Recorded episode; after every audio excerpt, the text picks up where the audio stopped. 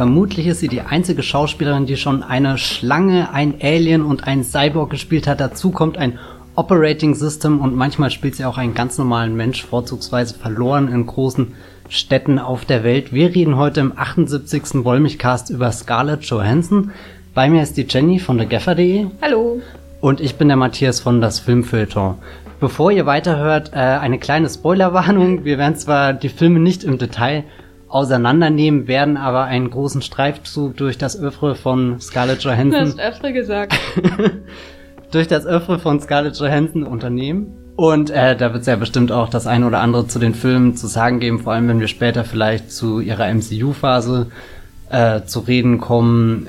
Insofern, wenn ihr nicht gespoilert werden wollt, dann umschifft einfach die Passagen. Wir haben auch wieder Shownotes für euch. Da seht ihr ja, wo wir uns gerade ungefähr in der Filmografie befinden. Und wenn wir beim Reden auch irgendwie zu irgendeinem gefährlichen Film kommen, dann äh, ist das äh, das letzte Signal für euch, dass ihr unbedingt aussteigen müsst. Ansonsten wünschen wir euch sehr viel Spaß beim 78. Wollmilchcast.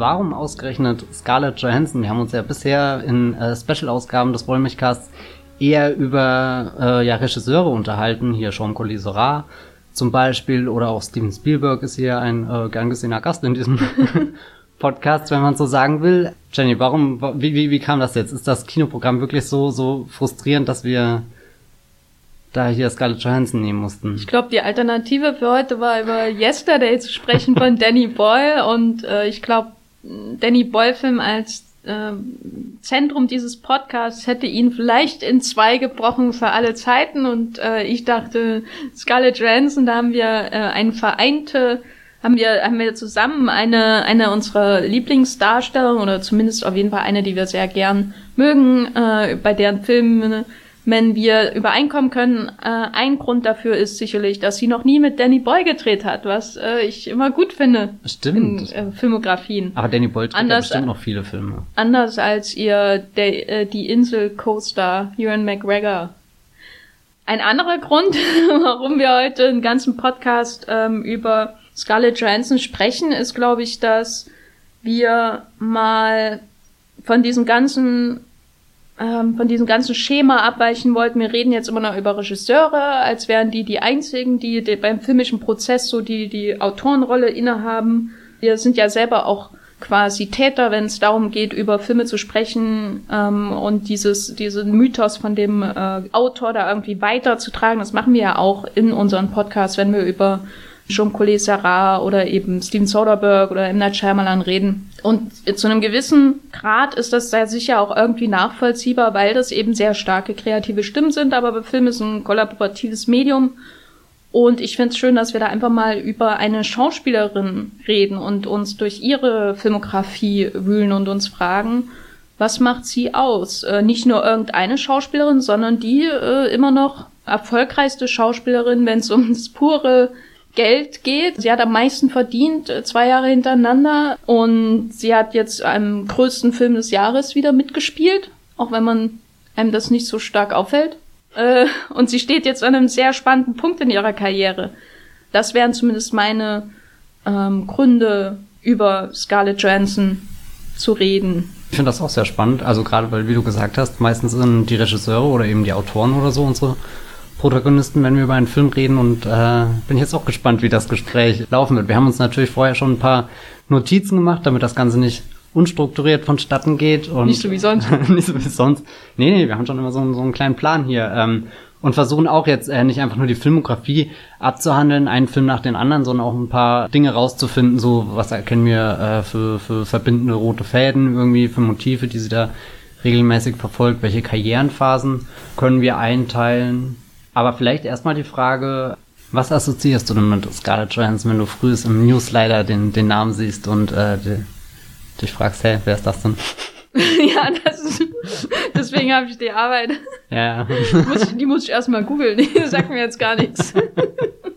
ähm, also zuerst assoziiere ich aktuell wahrscheinlich Avengers, weil das natürlich auch eine Überschrift gut aussieht als Avengers Star Scarlett Johansson, was auch irgendwie traurig ist, weil sie und das ist mir jetzt auch in der Rückschau erst klar geworden, ja schon so eine lange Karriere hat. Und aktuell assoziiere ich sie vor allem mit diesen Superheldenrollen, weil die letzten Filme, ähm, wo ich sie sehr positiv, auch als sehr starken Charakter wahrgenommen habe, ähm, schon wieder zwei Jahre zurückliegen mindestens. Mhm. Wie, wie geht's dir? Was ist das, woran du denkst, wenn du den Namen Scarlett Johansson aktuell hörst? Vermutlich auch die Avengers-Rollen, was aber dann auch keine Ahnung, mit dem Beruf einfach so, so, weil das unser tägliches Reden ist, irgendwie da, da ist sie gerade einfach mit dabei, aber ich finde es trotzdem faszinierend, dass sie ja eigentlich keine entscheidende Rolle in diesem ganzen MCU-Gefüge spielt. Und trotzdem ist sie immer irgendwie da. Und das würde ich auch generell so, so Scarlett Johansson ist einfach eine Schauspielerin, seitdem ich mich für Filme äh, interessiere, existiert sie da irgendwie in meinem, meinem filmischen Horizont, vermutlich halt das erste Mal durch Lost in Translation und die Woody Allen Filme oder irgendwie so, äh, wahrgenommen, dass das hier ein, ein großer, wichtiger Star ist. Ähm, und irgendwie ist das auch nie weggegangen. Also so klar, der erste Gedanke sind die Avengers, aber ich komme dann immer schnell zu, zu den anderen Rollen. Und was ich viel interessanter finde, dass ich dann erst so einen Moment brauche und dann erst merke, oh mein Gott, sie hat ja auch noch Under the Skin gemacht, sie hat Hör gemacht und, und dann merke ich immer, dass es braucht zwar diese eine Sekunde, um kurz nachzudenken, wie, wie, wie, wie groß und wie, wie, wie breit ist ihre äh, Filmografie gefächert, aber dann merke ich immer sehr schnell, dass, dass allein die, die Auswahl der Filme schon sehr viel Lust immer macht, sich da irgendwie äh, reinzuwühlen und, und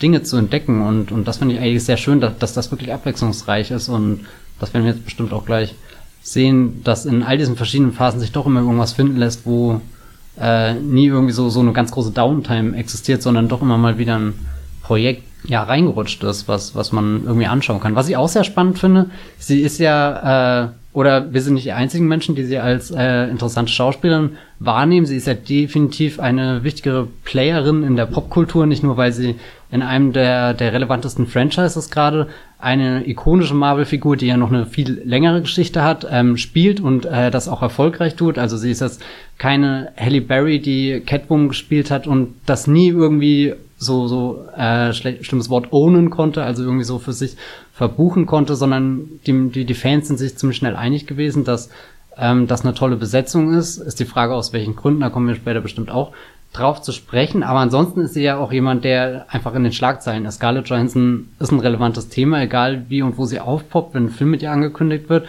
Liebevoll wird sie von den Medien Scarjo genannt, was sie selber nach eigenen Aussagen nicht so mag, aber das, das, du hast das vorhin so schön gesagt, das sagt ja auch irgendwas über sie aus. Also so, wir nennen Robert Pattinson und Kristen Stewart haben ja auch ähm, in, in äh, den Medien Spitznamen erhalten, über die sie vielleicht nicht glücklich geworden sind, aber. Sag sie. Arpets und Case Stew. Oh. Ja, ich weiß nicht, also es kommt drauf an, wenn, wenn, wenn, wenn man sowas sagt, äh, muss das ja nicht gleich irgendwas Böses oder so sein. Ich stelle mir auch manchmal so irgendwie die Klatschpresse vor, die, ah, ja, fetzt schon wieder oder so. Aber irgendwie, für, für mich persönlich hat das sogar eher so, so was Putziges. Und, und es gibt ja irgendwie einem den Fan auch die Möglichkeit, eine gewisse Intimität zu einem Star aufbauen, weil klar, Robert kenne ich nicht, also ich bin leider nicht jeden, jeden Tag mit Kristen irgendwie Kaffee trinken oder so, aber Case Stew, weißt du, da, da rede ich ein bisschen in meinem Tumblr-Modus, wo, wo, keine Ahnung, tausend Screenshots sind und ich irgendwelchen komischen Fankram machen kann, den ihr vermutlich auf meinem Twitter-Feed nicht findet, auch wenn mein Twitter-Feed, ja, nee, auch ganz chaotisch ist, aber wie, wie siehst du das so, so dieser, dieser Umgang, also so wie, wie über sie geredet wird?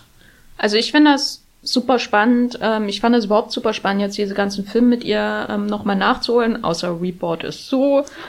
Das hat mir gar keinen Spaß gemacht, den nachzuholen. Aber da hat es vielleicht an anderer Stelle mehr, weil also das erste Mal, als ich Scarlett Johansson ähm, wirklich wahrgenommen habe, war irgendwie so ein Kulturzeitbericht Anfang der 2000er, als ich glaube ähm, The Girl with a Pearl Earring ins Kino kam und ich glaube, das war auch ungefähr dieselbe Zeit, als Lost in Translation kam. Da ist sie richtig angekommen, auch in der, der im Feuilleton, mhm. ähm, deutschen Feuilleton, wo jetzt zum Beispiel Ghost World, der ja so als ihre erste richtig große Rolle in einem Kultfilm irgendwie angesehen wird, jetzt nicht angekommen ist, weil das einfach ein Misserfolg war.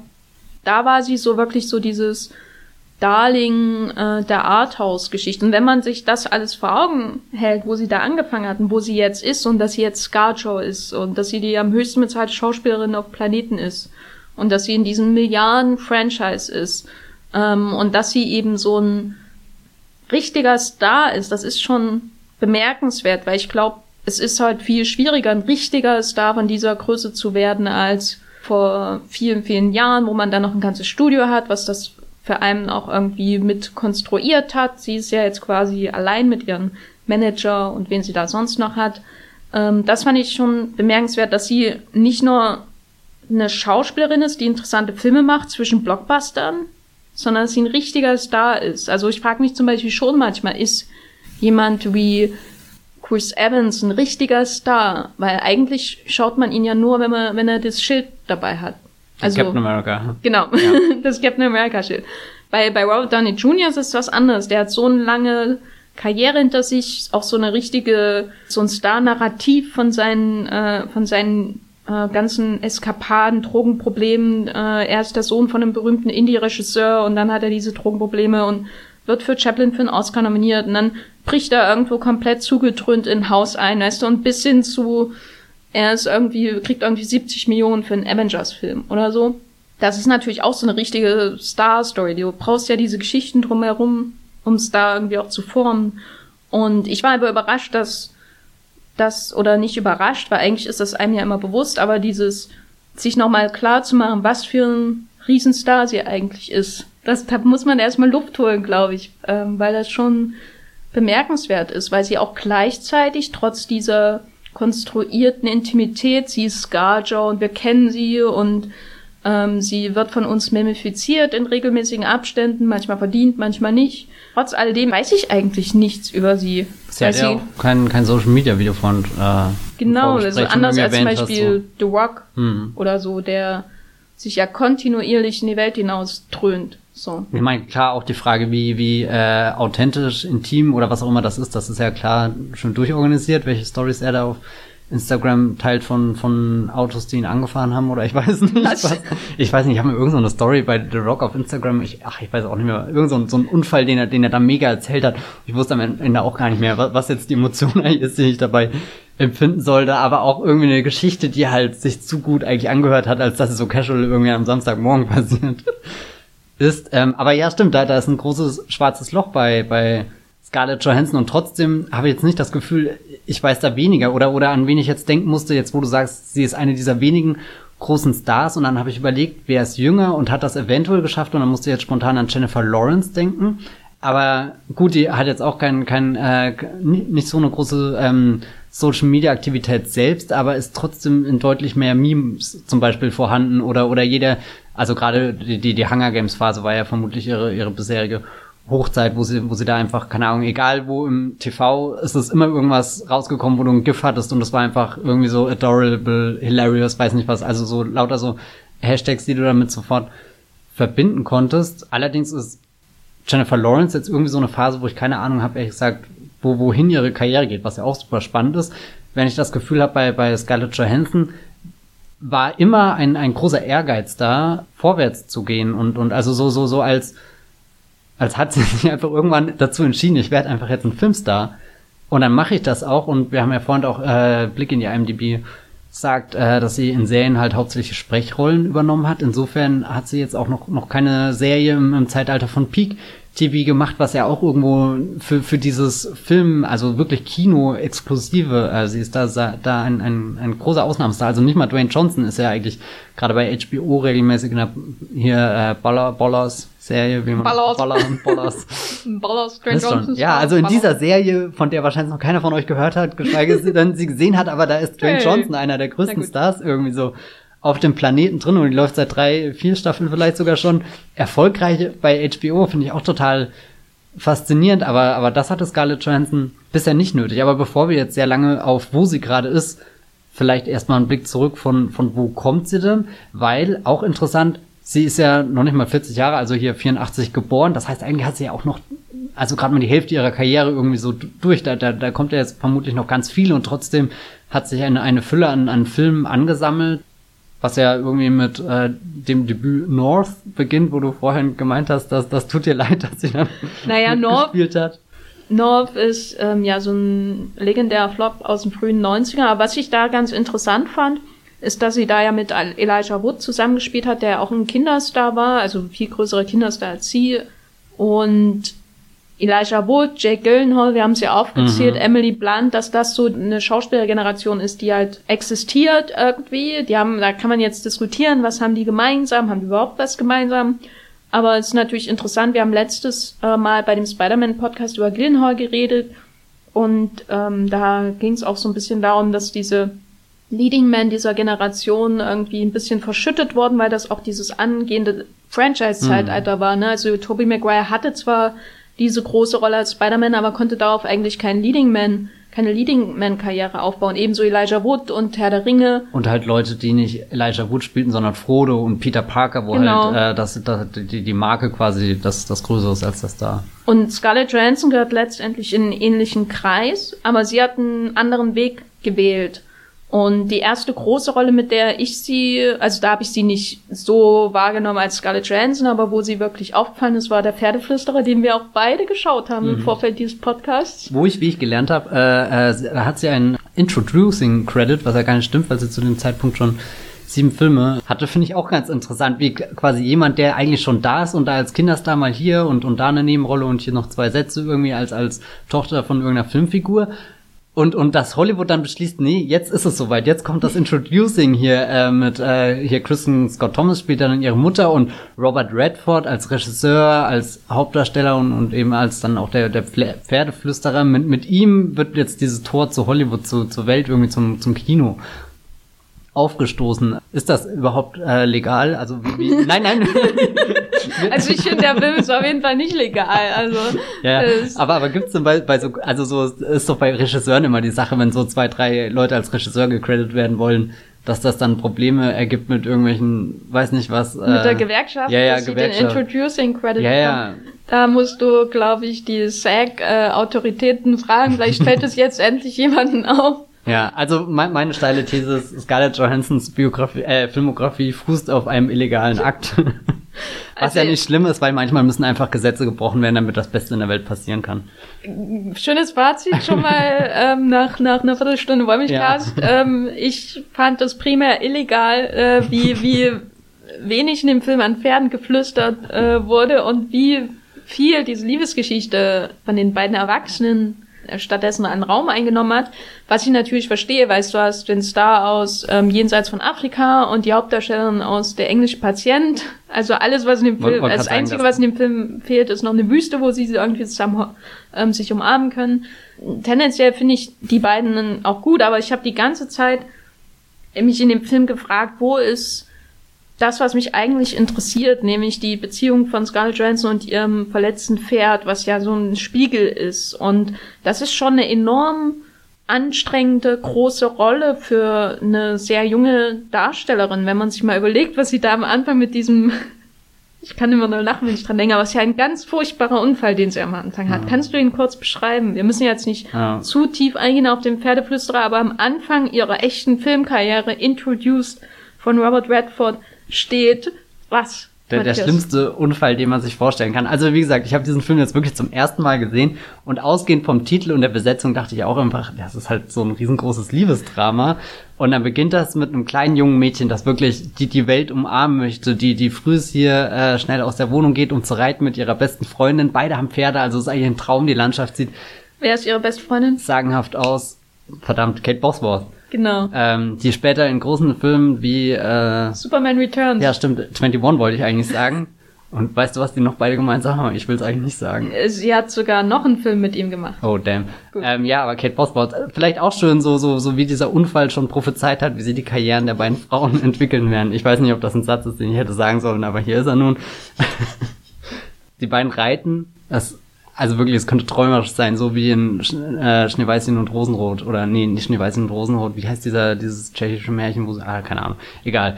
Äh, drei, äh, drei für Aschenbrödchen. Genau. Ist wahrscheinlich gar nicht tschechisch. Ist ja auch im, so winterlich, ne? Ja, ja, genau. Doch, und, und dann kommt dieses tschechisch und dann diese schöne Glockmusik. Oh, das ist einfach traumhaft. Aber dieser Film macht das nicht so, sondern das, das Pferd rutscht irgendwie den Abhang runter und dann ist die Freundin auf der Straße und dann kommt ein Laster und rammt das ganze Ding weg.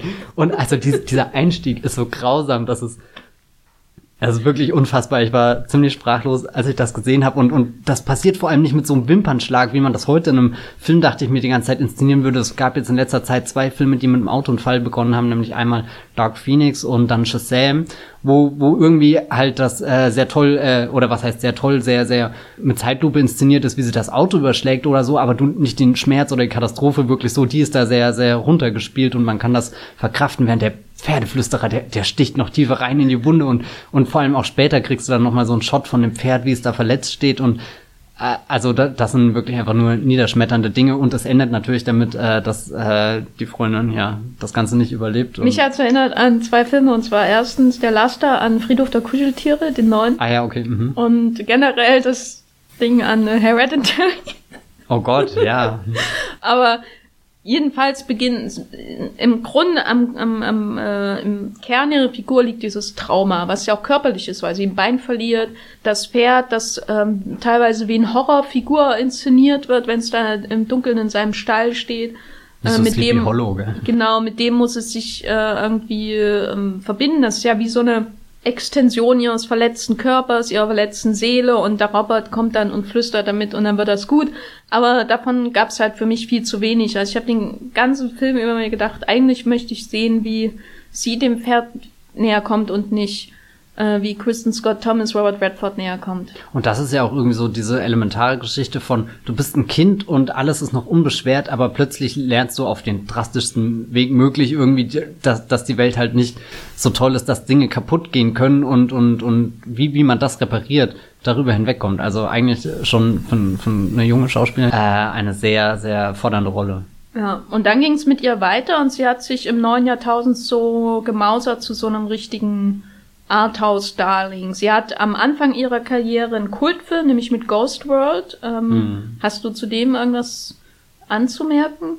Mm, musste ich jetzt auch, also als ich jetzt erst erfahren, dass das ja auch einer ihrer großen Filme vor Lost in Translation waren, weil bei mir beginnt die Zeichenrechnung von Scarlett Johansson erst mit ähm, Lost in Translation und jetzt hier in Ghost World einzutauchen war sehr interessant, weil der ja gegen, gegen ganz viele Konventionen schlägt. Irgendwie, du hast so zwei Außenseiterinnen als Hauptfiguren mit Steven Buscemi, jemanden, den ich heute im Jahr 2019 die ganze Zeit angeschaut habe und achte, äh, irgendwie Angst hatte, dass der Film in eine düstere, weirde Richtung irgendwie geht, dass dieses, diese Beziehung zwischen zwei jungen Kindern oder, oder dann vor allem der, der Scarlett Johansson Figur, also das Kind zu diesem älteren, strangen Mann, der halt schon allein wie, wie durch äh, Steve Buscemi's Präsenzen hat man da irgendwie ein Misstrauen gegen die, diese Figur und trotzdem formt sich da eine Beziehung und das ist ja eigentlich ein schönes Motiv, was sich so auch durch ihre späteren Filme dann, dann zieht, dass, dass sie irgendwie, ja, ich weiß nicht, manchmal ein bisschen zurück in sich, in ihren eigenen Kopf wirkt irgendwie noch gar nichts von dem, was sie dann später irgendwie als, als Sexsymbol oder so auszeichnet, sondern wirklich eine, eine Außenseiterin, die dazu in der Lage ist, eine Beziehung zu Menschen aufzubauen, die vielleicht in der Gesellschaft selbst schon ausgeschieden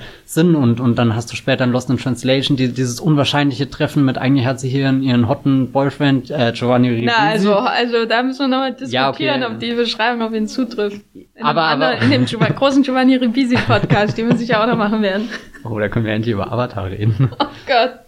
Aber zumindest ist ja Bill Murray jetzt auch nicht die, äh, die, die, die fröhlichste Figur, die sie in diesem Hotel am anderen Ende der Welt äh, in der absoluten Einsamkeit treffen könnte. Aber trotzdem ähm, sehen die beiden ineinander etwas, was über das Offensichtliche hinausgeht und nicht auf diese, oh, alter Mann und junge Frau äh, verlieben sich ineinander. Ist das nicht eklig oder keine Ahnung, wie man das beurteilen will, sondern ähm, das ist eigentlich das Erstaunlichste, dass eine Geschichte, die in der Presse so zerrissen werden würde, da auf einmal eine ganz besondere Intimität erhält und und in äh, Love Song for Bobby Lang hat sie ja auch so eine Beziehung mit also nicht äh, Beziehung jetzt aber sie hat auch so da ist auch so sie die junge Frau die da irgendwie reinkommt und ein frisches äh, aber gleichzeitig doch melancholisches Element ist und dann hast du John Travolta der halt wesentlich älter ist als sie und bei Lost in Translation ist das glaube ich schon quasi perfekt zusammengefasst, so diese, dieses frühe Image, was sie hat, weil das, was man häufig in Beschreibungen von ihr liest, gerade auch in diesen Jahren, ist, dass sie,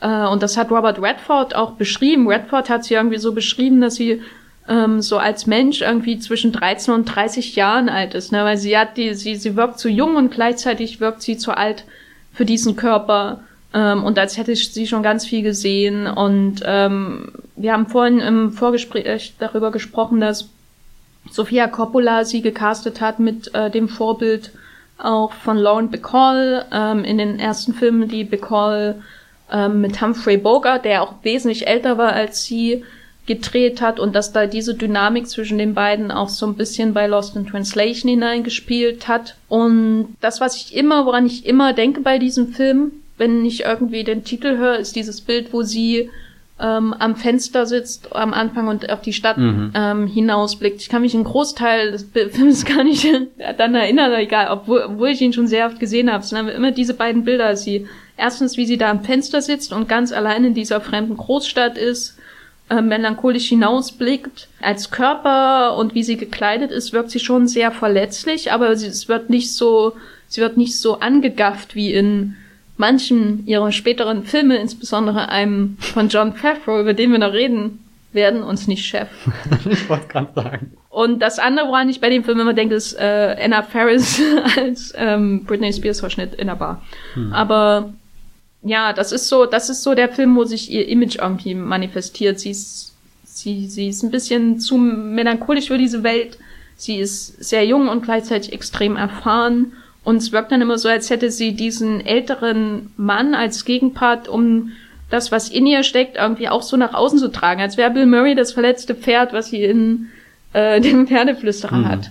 Was ich äh, auch sehr, oder was mich oft bei, bei Lost in Translation so, er ist ja von Sofia Coppola, ihr, ihr großer Film und als Tochter von Francis Ford Coppola wächst man ja auch irgendwie in sehr jungen Jahren schon in dieser Filmwelt auf, genauso wie Scarlett Johansson, die halt seit ihrer Kindheit da irgendwie mitspielt und dann sind sie beide irgendwie auf einmal so, in Anführungsstrichen, ein bisschen verunsichert und versuchen da ihre eigene Stimme zu finden und, und das ist, oder irgendwie so, so funktioniert für mich, äh, Lost in Translation oder hat für mich vor allem immer in Bezug auf Sofia Coppola so halt als dieses, gut, mein Vater hat der Pate gemacht, das werde ich nie machen, aber vielleicht kann ich was anderes machen, weil ich bin eine junge Frau, bin äh, viele Jahre jünger und entdecke gerade äh, ein Hollywood, was, was, was sich verändert oder so und, und mache jetzt meinen Independent-Film, der sich anfühlt wie, wie kein Film zuvor und auch keiner danach irgendwie. Und, und das, die beiden zusammen halt, dass, dass genau das in dem Moment aufeinander getroffen hat. Irgendwie, das ist für mich einer der schönsten Zufälle, irgendwie, die das Kino so in den letzten paar Jahren geschrieben hat und und dass dann beide Figuren äh, oder oder nicht beide Figuren halt äh, Scarlett Johansson die Schauspielerin und Sofia Coppola die die Regisseuren beide da irgendwie so ein kleines Fundament für irgendwas gelegt haben, wo sie dann doch immer wieder zurück äh, fallen können jetzt nicht im Sinne von sie entwickeln sich nicht weiter, aber das, das werden sie immer haben und und das ist etwas, was ihnen nie wieder jemand nehmen kann. Einfach was ganz Tolles, wenn man sowas in der Filmografie stehen hat, finde ich. Im selben Jahr wie Lost in Translation kam der andere große Film raus, der Scarlett Johansson so auf eine, eine neue Ebene der Berühmtheit gehoben hat. Und das war Girl with a Pearl Earring. Ich als Colin Firth-Fan habe diesen Film natürlich verschlungen. Ähm, aber was ich so im Nachhinein auch immer noch spannend an dieser Rolle finde, ist, dass sie natürlich so eine, so eine Musenrolle irgendwie einnimmt, ähm, was immer irgendwie passiv ist. Ne? Sie hat durchaus eine aktive Rolle in dem Film, aber sie ist ja eigentlich ähm, in dem Film die Figur, die Colin Firth als Vermeer dazu inspiriert, eines seiner größten Werke zu schaffen. Ähm, und das ist sowas, was sie irgendwie so ein bisschen verfolgt in ihrer Filmografie, dieses, dass man irgendwie manchmal das Gefühl hat, dass die Leute, die Filme nicht mehr mit ihr anzufangen wissen, als sie in eine passive äh, Love Interest natürlich, aber auch passive Musenrolle so ein bisschen zu drängen. Das, also ich habe schon manchmal den Eindruck, dass ihre Karriere immer so ein Kampf dagegen hm. ist. Weißt du, und dass trotzdem dann sowas wie wie Board Sue reinkommt. Diesen Film, den ich hasse. Oder aber ähm, wie The Island von äh, Michael Bay, was vielleicht auch ein guter Karrierepunkt ist, über den wir sprechen sollten. Hast du zu Girl with a Pearl Earring noch eine Anmerkung? fand es sehr interessant, wie, wie, also wirklich, wie, wie stumm sie da meistens nur dasteht und das beobachten muss und dass er insgesamt ein Film ist, der sehr sehr langsam erzählt ist und, und dass es dann eben viel Möglichkeit gibt zu schauen, was machen die Schauspieler da, da gerade alle im, im Raum, wie stehen sie rum und, und wie, wie dominant sind, sind diese Blicke. Und der ganze Film erzählt ja auch irgendwie von, von einer sehr starren äh, Dynamik, Hierarchie, die da herrscht und dass sie da eigentlich, oder ich fand es einfach faszinierend, jemanden, der, der gerade ja eigentlich keine Grenzen im, im Blockbuster-Kino kennt oder kennen sollte, auch in ihre Black Widow da sehr reduziert ist in ihren Möglichkeiten, sie dann da zu sehen und, und auch noch verdeckt hier mit, mit dieser Haube, Kapuze, was auch immer sie hat. Also so, so, wo, wo, wo, wo es ganz schwer ist, überhaupt zu ihr vorzukommen, wo, wo du echt immer nur diesen winzig kleinen Ausschnitt des Gesichts hast, aber letzten Endes dieser Ausschnitt so viel Strahlkraft hat, dass nicht nur das Bild danach gezeichnet wird, sondern dass, ja, keine Ahnung, dass, dass Scarlett Johansson darüber hinaus auch groß geworden ist. Aber ja, ähm, We Bought the Zoo oder nee. Was Zoo ich mir gerade noch dachte, wo du über Muse erzählt hast, glaube ich, also das letzte Mal, dass ich extrem davon gehört habe, wie geschrieben würde ein Regisseur und seine Muse, ist tatsächlich Scarlett Johansson und Woody Allen. Ich habe das seitdem, oder ich weiß nicht, ob ich es nicht mehr so wahrnehme oder so, aber das habe ich damals intensiv wahrgenommen und, und habe auch ein bisschen das Gefühl, dass da, da wird sie ihm so untergeordnet. Und und jetzt nachdem ich noch mal äh, wie Christina Barcelona gesehen habe, da spielt sie eigentlich eine super faszinierende Figur. Und und das muss man Woody Allen auch irgendwie so so lassen, dass dass er da viele Wege findet, irgendwie seine Figuren aufeinandertreffen zu lassen, auch wieder jenseits von, von irgendwelchen Konventionen in dieser sehr interessanten Dreiecksgeschichte mit Javier Bardem und Penelope Cruz und dazu dann noch ihre Freundin Vicky, mit der sie herkommt, hier gespielt von Rebecca Hall und, und also das ist eigentlich super komplex, wie, wie die da aufeinandertreffen und das Einzige, was die Leute dazu zu sagen haben, oh, Woody Allen hat hier wieder eine Muse, sondern eher, boah, Woody Allen, dem seit zehn Jahren nichts Neues einfällt und dann ist da irgendwie Scarlett Johansson, die in seinen Filmen so viel Energie mitbringt, eine eigene Dynamik und dann reicht eine Szene mit äh, Penelope Cruz in der Dunkelkammer, wo Fotos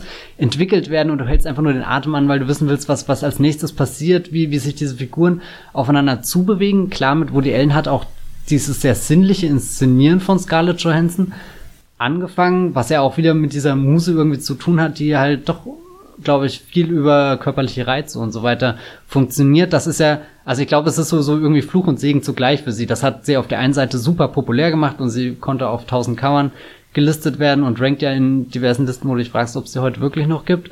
Aber auf der anderen Seite, ähm, glaube ich, dass sie selbst das äh, nie so gesehen hat irgendwie, so, sondern dass sie da schon immer interessiert war in dem, in dem tiefen Kern, den, den, der, der sich dann irgendwo in den Figuren eben versteckt und, und dass sie deswegen trotzdem diese Rollen angenommen hat.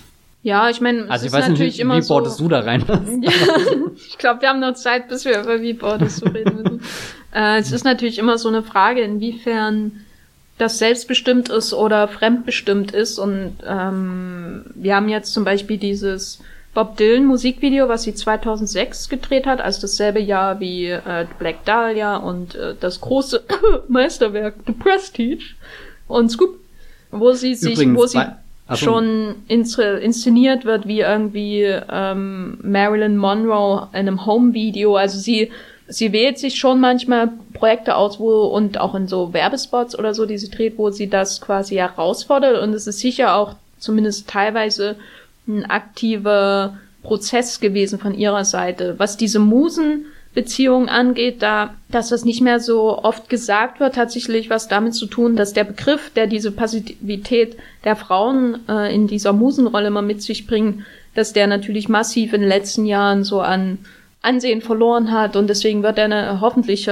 auch nicht mehr so intensiv gebraucht, weil letztendlich werfen Filme wie Girl with a Pearl Earring, das ist ja direkt thematisiert, aber auch die Woody Allen Filme immer eine eigentlich ja die Frage auf, ist sie in der Musenrolle wirklich nur passiv oder ist sie nicht ein aktiver Teil? Also wäre das wäre mehr Gemälde ohne sie so berühmt geworden, egal wie schöner das Licht da von links von dem äh, Fenster da hinein malt äh, oder das daran denke ich auch oft, wie ist das mit Da Vinci und der Mona Lisa, ne? Also das eine geht ja dann nicht ohne das andere, um das Meisterwerk zustande zu bringen. Nicht, dass ich sagen möchte, dass Girl with a Pearl Earring oder Scoop oder Matchpoint ein Meisterwerk sind, ähm, aber das in äh, dem äh, Vermeer-Film wird das ja, da geht es ja direkt darum, wie wurde dieses Meisterwerk erschaffen. Der thematisiert ja im Grunde schon, wie dann ihre Musenrolle in Anführungszeichen bei, bei den Woody Allen-Filmen funktioniert. Ne? Ähm, ist das, man, in diesen Jahren wurde ja immer gesagt, er macht da Städtefilme. Und das ist das ähm, Leitmotiv seiner Filme, aber eigentlich sind das ja Scarlett Johansson-Filme, ne? Und die dann auch sehr stark von ihr abhängig sind. Also ich glaube schon, dass die Städte viel, viel ausmachen, irgendwie Charme mit reinbringen. Ich habe mir auch überlegt, da ist hier der, der, der Regisseur, der die ganze Zeit in New York zu Hause war und der sich ja wirklich irgendwo neu erfinden musste, glaube ich, so, so äh, mit den 2000ern.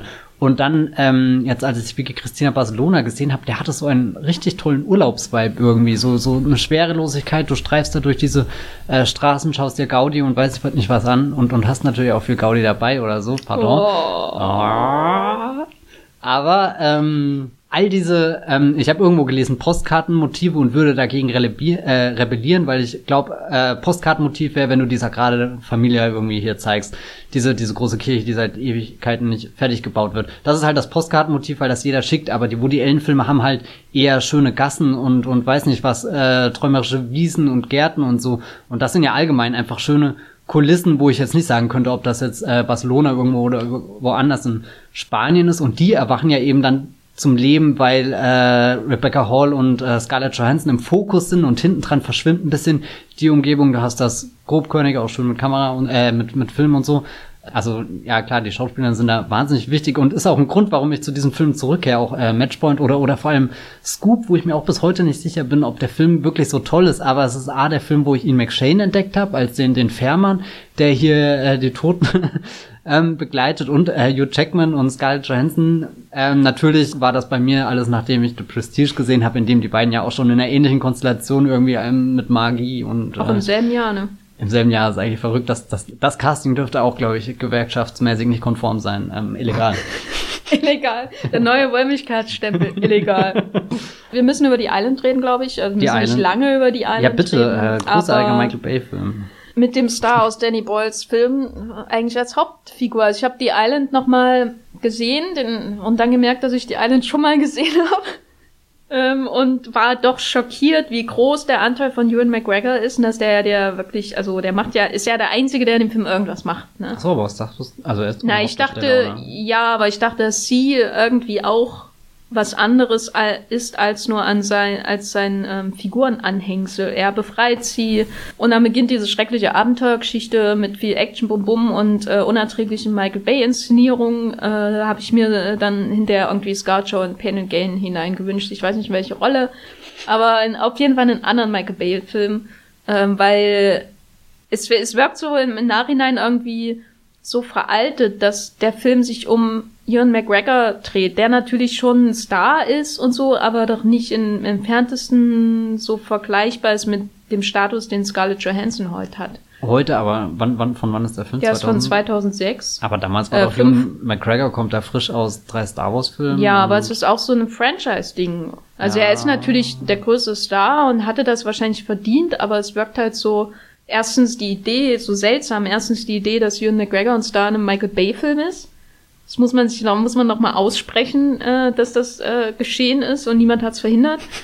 Äh, und zweitens, dass er so einen Actionfilm-Blockbuster macht. Er hat natürlich bei Star Wars mitgespielt, aber er ist da ja auch nur ein Nebendarsteller. Ja, ja. Und er ist jetzt nicht jemand, den ich mit so, so riesen Blockbuster-Rollen äh, so stark assoziiere, wo ich denke, ja, Ewan McGregor, der trägt den Film.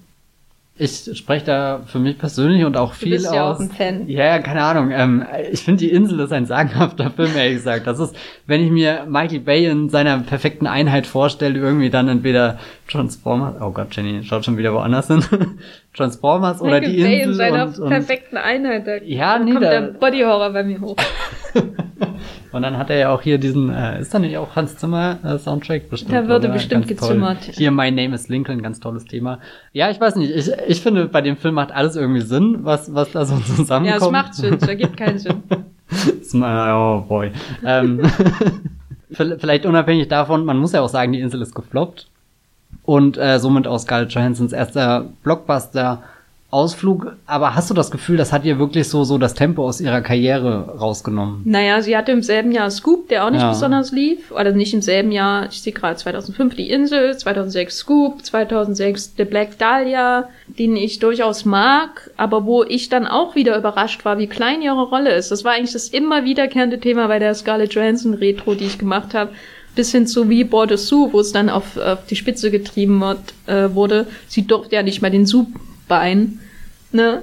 Eine absolute Erniedrigung. Er kommt äh, einfach mit Dame und kauft den Zoo und, und aber, aber die, ich meine, die, weil die, die Frauenrolle, an die man sich bei The Black Dahlia erinnert, ist halt entweder die ähm, Black Dahlia, also die Leiche, die ja so offen äh, immer gezeigt wird, oder aber vor allem natürlich Hilary Swank, die die große Beziehung hat mhm. mit äh, Josh Hartnett. Hartnett ist auch so jemand aus dieser verlorenen Generation von Leading Men, aber über ihn müssen wir nicht weiter reden. Dann The Prestige, wo sie auch wieder so eine kleine Rolle hat und alles geht noch, äh, dreht sich noch um diese, diese große Männerkonkurrenz.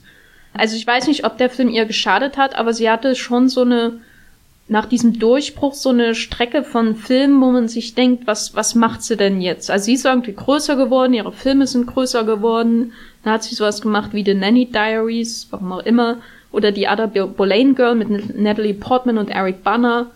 Ähm, Was ja hätte ein mega Prestige-Ding werden können, wenn er irgendwie diesen Durchbruch geschafft hätte und, und nicht auf dieser ähm, sehr auf Autopilot gefahrenen, keine Ahnung, Schiene da das war halt so ein Oscar-Season-Film ja. wie Mary, Maria Stewart äh, letztes Jahr. Halt dein, dein obligatorisches äh, Historienwerk genau. und. Und dann ähm, kam dann nochmal ähm, Woody Allen, erfolgreicher mit Vicky Christina Barcelona. Und dann kam dann, nach dem Riesenflop The Spirit, dann kam das, dieser, dieser bizarre Film, über den wir reden müssen, der sie in eine gelungene Blockbuster-Karriere mhm. geführt hat, nämlich He's just not that into you.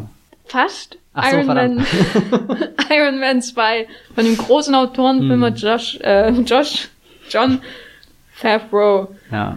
Also sie hat sich ja langsam und mühselig dahin gearbeitet. The Spirit, ja auch eine Comic-Verfilmung, wo sie, wie ich vorhin äh, im Vorgespräch festgestellt habe, nachdem Jessica Alba in Sin City, also auch noch eine Comic-Verfilmung, da schon hyperstilisiert und hypersexualisiert in Schwarz-Weiß-Bildern zu sehen war, hat The Spirit, der ja sich stilistisch dann so, so ein, so ein äh, Sin City 2.0 werden wollte, wurde sie da dann reingestopft und das ist ja irgendwie super bizarr, weil, weil eben vorhin schon gesagt, äh, sie war auch für Sue Storm im Gespräch gewesen. Und, und dann hat sie jetzt irgendwie diesen Comic-Fehlstart, irgendwie so, so Fantastic Four hatte nie geklappt. The Spirit redet kein Mensch mehr heute darüber, auch wenn ich eigentlich habe ich Lust, den Film nochmal zu schauen, einfach nur um dieses bizarre Ereignis äh, nochmal anzuschauen. Da spielen ja auch irgendwie hier Eva Mendes, glaube ich, und Samuel Jackson und, und tausend bekannte Leute und Gabriel Macht, Macht, Macht. Wie spricht man den aus? Hier, Keine Suits da. Ähm, mit Ach, der ist aus Suits. Ich dachte, Stimmt. oder? Das ist der. Ja, wahrscheinlich. Weil ich habe mich immer gefragt, wer der aus Suits ist. ich habe mich immer gefragt, wer ist denn der aus The Spirit? Aha. Jetzt eben als Black Widow in Iron Man. Also sie hat so, so irgendwie so eine Geschichte, wo, wo Fans sagen können, oh, das ist gut, dass die in der Comic-Verfilmung mitmacht, sie, sie passt da irgendwie rein. Aber äh, eigentlich wäre ja Emily Blunt für diese Rolle im Gespräch gewesen. Ist es dann zum Glück nicht geworden. Ich weiß nicht, wie man das sagen soll. Also für Scarlett Johansson ist es, glaube ich, gut gewesen, weil sie da halt auf einen Franchise aufgesprungen ist, was, was halt zu dem Zeitpunkt schon gelaufen ist. Also so, sie war nicht irgendwie im, im Kickoff Iron Man dabei, sondern dann eben schon Iron Man 2, wo sie auch herausgestellt hat, nach der unglaubliche Hulk ist das eher die Richtung, die wir verfolgen müssen und nicht die Edward Norton macht hier sein eigenes Autor-Ding und würde am liebsten auch den Regie-Credit erhalten. ich weiß nicht. Aber da hätte Kevin Feige was dagegen gehabt. Ähm, aber jetzt in, in, in Iron Man 2 wird sie auch sehr in was hineingezwängt, was sich dann in The Black Dahlia und so schon, schon angedeutet hat und, und ihre, äh, ja, keine Ahnung, auf was beschränkt sich ihre Aufgabe. Sie ist wieder nur die Assistentin von Robert Downey Jr., zumindest wird sie so eingeführt. Das äh, äh, Vorstellungsgespräch ist schon total auf ihre Äußerlichkeiten reduziert, bis dann rauskommt, okay, sie hat doch mehr auf den Kasten und natürlich der Film gewährt ihr dann zumindest den Twist, ah, sie ist eine Schielagentin und hat eigentlich mega die Power. Moves drauf, auch wenn sich Power Moves in dem Fall definieren durch, äh, sieht super hot aus, wenn sie da äh, Zeitlupe irgendwie durch äh, sterile Weise Gänge hüpft. John Favreau's Inszenierung ist da schon äh, male gazy, würde man das, glaube ich, ja. heutzutage nennen.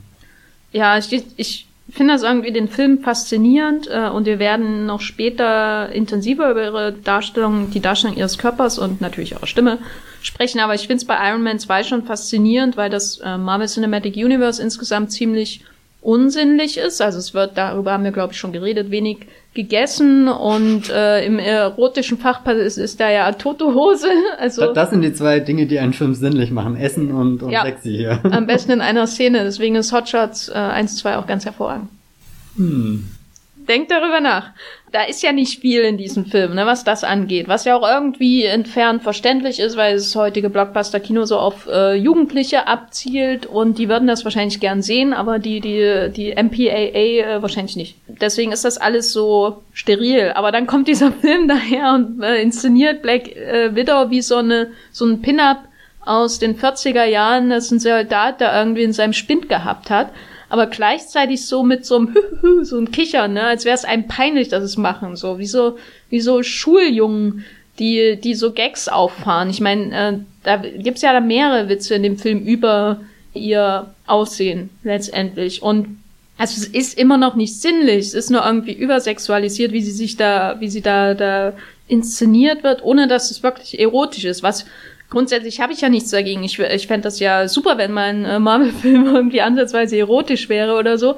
Aber das ist in dem Film eher so eben, wie gesagt, so ein, so ein Penela-Humor, der da ähm, vorgeschoben wird, um, um äh, ihre, ihre voluminöse Figur irgendwie zu inszenieren, eben Male äh, Gazy, wie du meintest. Und das ist so ein richtiger, ähm, der schlägt so richtig aus der Art irgendwie im MCU, habe ich das Gefühl, weil sie wird zwar, sie kriegt zwar später immer noch so Poster, da wurde sich auch intensiv drüber lustig gemacht, wo sie solche ganz seltsamen Ver, äh, Ver, Verrenkungen machen muss.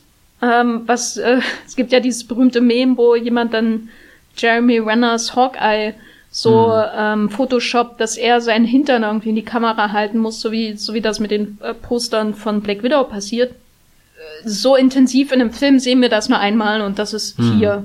Ähm, mit keiner anderen Figur in der ganzen Reihe wird so umgegangen. Der Film wirkt aus heutiger Sicht einfach bizarr. Also ich kann an nichts anderes denken, wenn ich an Iron Man 2 denke, als an die Black Widow-Inszenierung. Und trotzdem ist es der Film, der ihre Karriere auf eine neue Ebene gehoben hat. Insbesondere dann wahrscheinlich in Avengers, wo sie mehr zu tun bekommt. Äh, und dann sind wir schon in dem Blockbuster-Zeitalter von Scarlett Johansson. Und ehe wir jetzt da so intensiv drauf eingehen, würde ich erstmal einen kleinen Break machen, damit wir im nächsten Abschnitt unseres Podcasts über ihren, über ihre Inszenierung als Körper irgendwie und ihre Inszenierung als Stimme im Bild und darüber diskutieren, was sie da mitbringt, gerade in dieser spannenden Phase ihrer Karriere.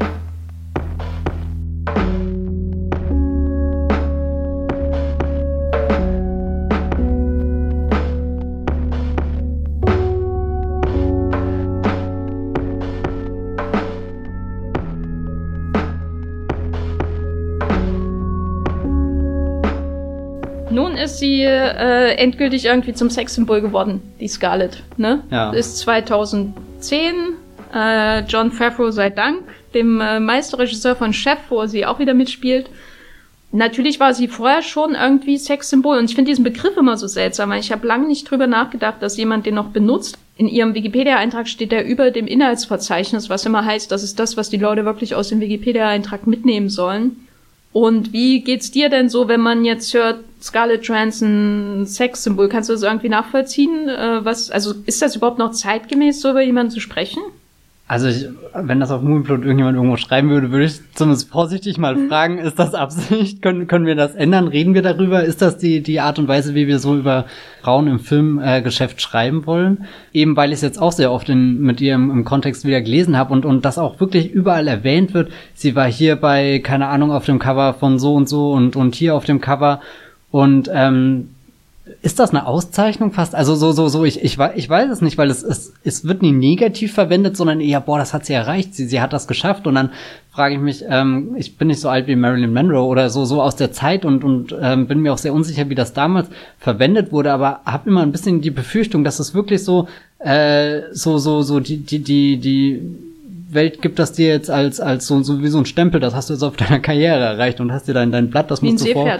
Ja, genau so. So erst machst du das Seepferdchen, kannst dann äh, schwimmen und äh, dann, dann, dann als nächstes ist du dein äh, Sexsymbol, ich weiß nicht, super wird und mir fallen auch sonst wenig Schauspielerinnen ein, wo das jemand sagen würde, weil ich jetzt vorhin zum Beispiel eine jüngere Schauspielerin, die vielleicht einen ähnlichen Werdegang wie Scarlett Johansson hatte, nämlich Jennifer Lawrence genannt hat. Ich habe noch nie irgendwo einen Artikel gelesen, wo äh, irgendwie Jennifer Lawrence als Sexsymbol bezeichnet wurde und das soll gar nicht heißen, dass sie überhaupt nicht sinnlich inszeniert wird. Da gab es ja zum Beispiel letztes oder vorletztes Jahr erst hier Red Sparrow, der ja äh, wirklich ein lahmer Film war, aber sich zumindest Gedanken gemacht hat, wie kann ich äh, Jennifer Lawrence Körper in Szene setzen, auch durch die selber, da war ja vor der, der Hack, wo ihre Cloud irgendwie äh, gehackt wurde und dann auch Nacktbilder ins Internet kamen. Und da hat sie ja auch selbst gemeint, dass, dass Red Sparrow eine Art war, darüber umzugehen und wie zeigt sie sich der Welt, wie zeigt sie ihren Körper der Welt und, und sie hat das alles selbst in der Hand und, und hat Szenen, wo sie eben sehr weit geht, aber dann auch Szenen, wo sie bewusst äh, eben äh, Grenzen ähm, aufstellt und so. Und, und bei Scarlett Johansson habe ich immer noch das Gefühl, ähm, dass das noch so ein Selbstläufer ist, so, so irgendwie, wo, wo Jennifer Lawrence das ja selbst in der Hand hat, existiert offenbar noch bei vielen der Eindruck, ja, bei Scarlett Johansson können wir das ruhig nur so schreiben, dass sie irgendwie in die Top 100 der hottesten Frauen irgendwie aufgenommen ist. Das ist ja ganz gut so, da passt sie auch rein, irgendwie dieses Profil hat sie. Ich weiß nicht, keine Ahnung, würde ich nicht so schreiben, käme ich mir immer sehr, sehr komisch vor. Ja, geht mir ähnlich. Bei ihr finde ich es ähm, insofern spannend, als der Marilyn Monroe-Vergleich ja schon sehr früh in ihrer Karriere kam, was mit ihren, ihrer Haarfarbe und ihren Lippen und also diesen ganzen äußerlichen Merkmalen, aber natürlich auch ihrer Stimme zu tun hat. Ähm, und immer wenn ich an das in Anführungszeichen Sexsymbol Marilyn Monroe denke, dann denke ich immer daran, wie in der Presse auf Marilyn Monroe herabgeblickt wurde, wie sie dieses, diese Ehe mit Arthur Miller eingegangen ist, diesem intellektuellen älteren Mann und dann äh, war da in Anführungszeichen dieses blonde Dummchen, wie sie ja häufig beschrieben wurde und was sie auch häufig, wie sie auch häufig gecastet wurde. Zum Beispiel in Manche mögen's heiß oder so.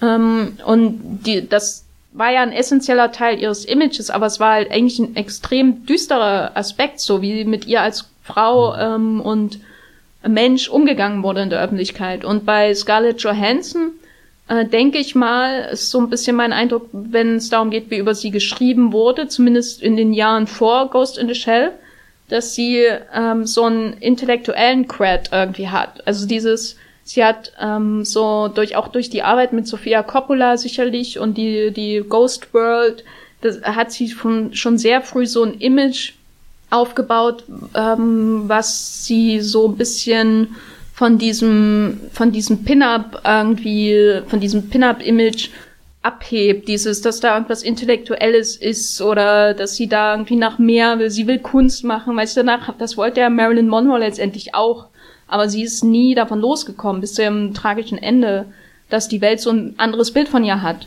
Bei Scarjo, denke ich, ist das dieses, dieser Blick auf sie als Sexsymbol, dass es sogar in ihrer Wikipedia steht, den wahrscheinlich ihre Vertreter den Eintrag sofort ändern könnten, ist, glaube ich, nur akzeptabel, weil sie nicht ausschließlich durch diese Brille betrachtet wird.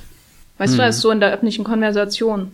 Und sicher auch ähm, von ihr stellenweise so ähm, wahrscheinlich auch befördert wird, weil sie, sie eben sich in einer bestimmten Art und Weise auch selbst inszeniert, weil sie bestimmte Rollen nimmt und andere nicht. Also das ist ja immer so ein Wechselspiel. Es wird, ist ja nicht immer nur fremd, äh, von fremder Hand irgendwie aufgeprägt. Äh, aber mit Iron Man 2 wurde es dann manifestiert ähm, in der Inszenierung und in der Rolle findet sich ja, wird ja auch so ein bisschen dieses, ähm, was sie vorher immer so ein bisschen tangiert hat als Image, diese femme fatale, ähm, so ein bisschen domestiziert unsere Heldin gemacht.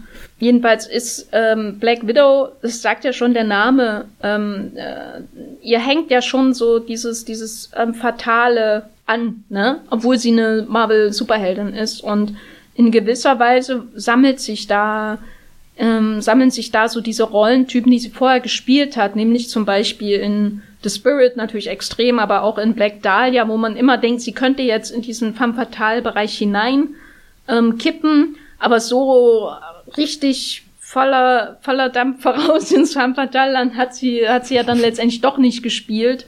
Vielleicht, weil wir einfach, das ist ein schönes Land, kann ich nur sagen. Das ist vor allem das Bild in meinem Kopf, wo, wo auch so ein Dampfer hier tut, tut. Genau, und. So in den 30er Jahren fährt der Dampfer langsam los, in das Paradies. Ah, was für, was für eine Welt.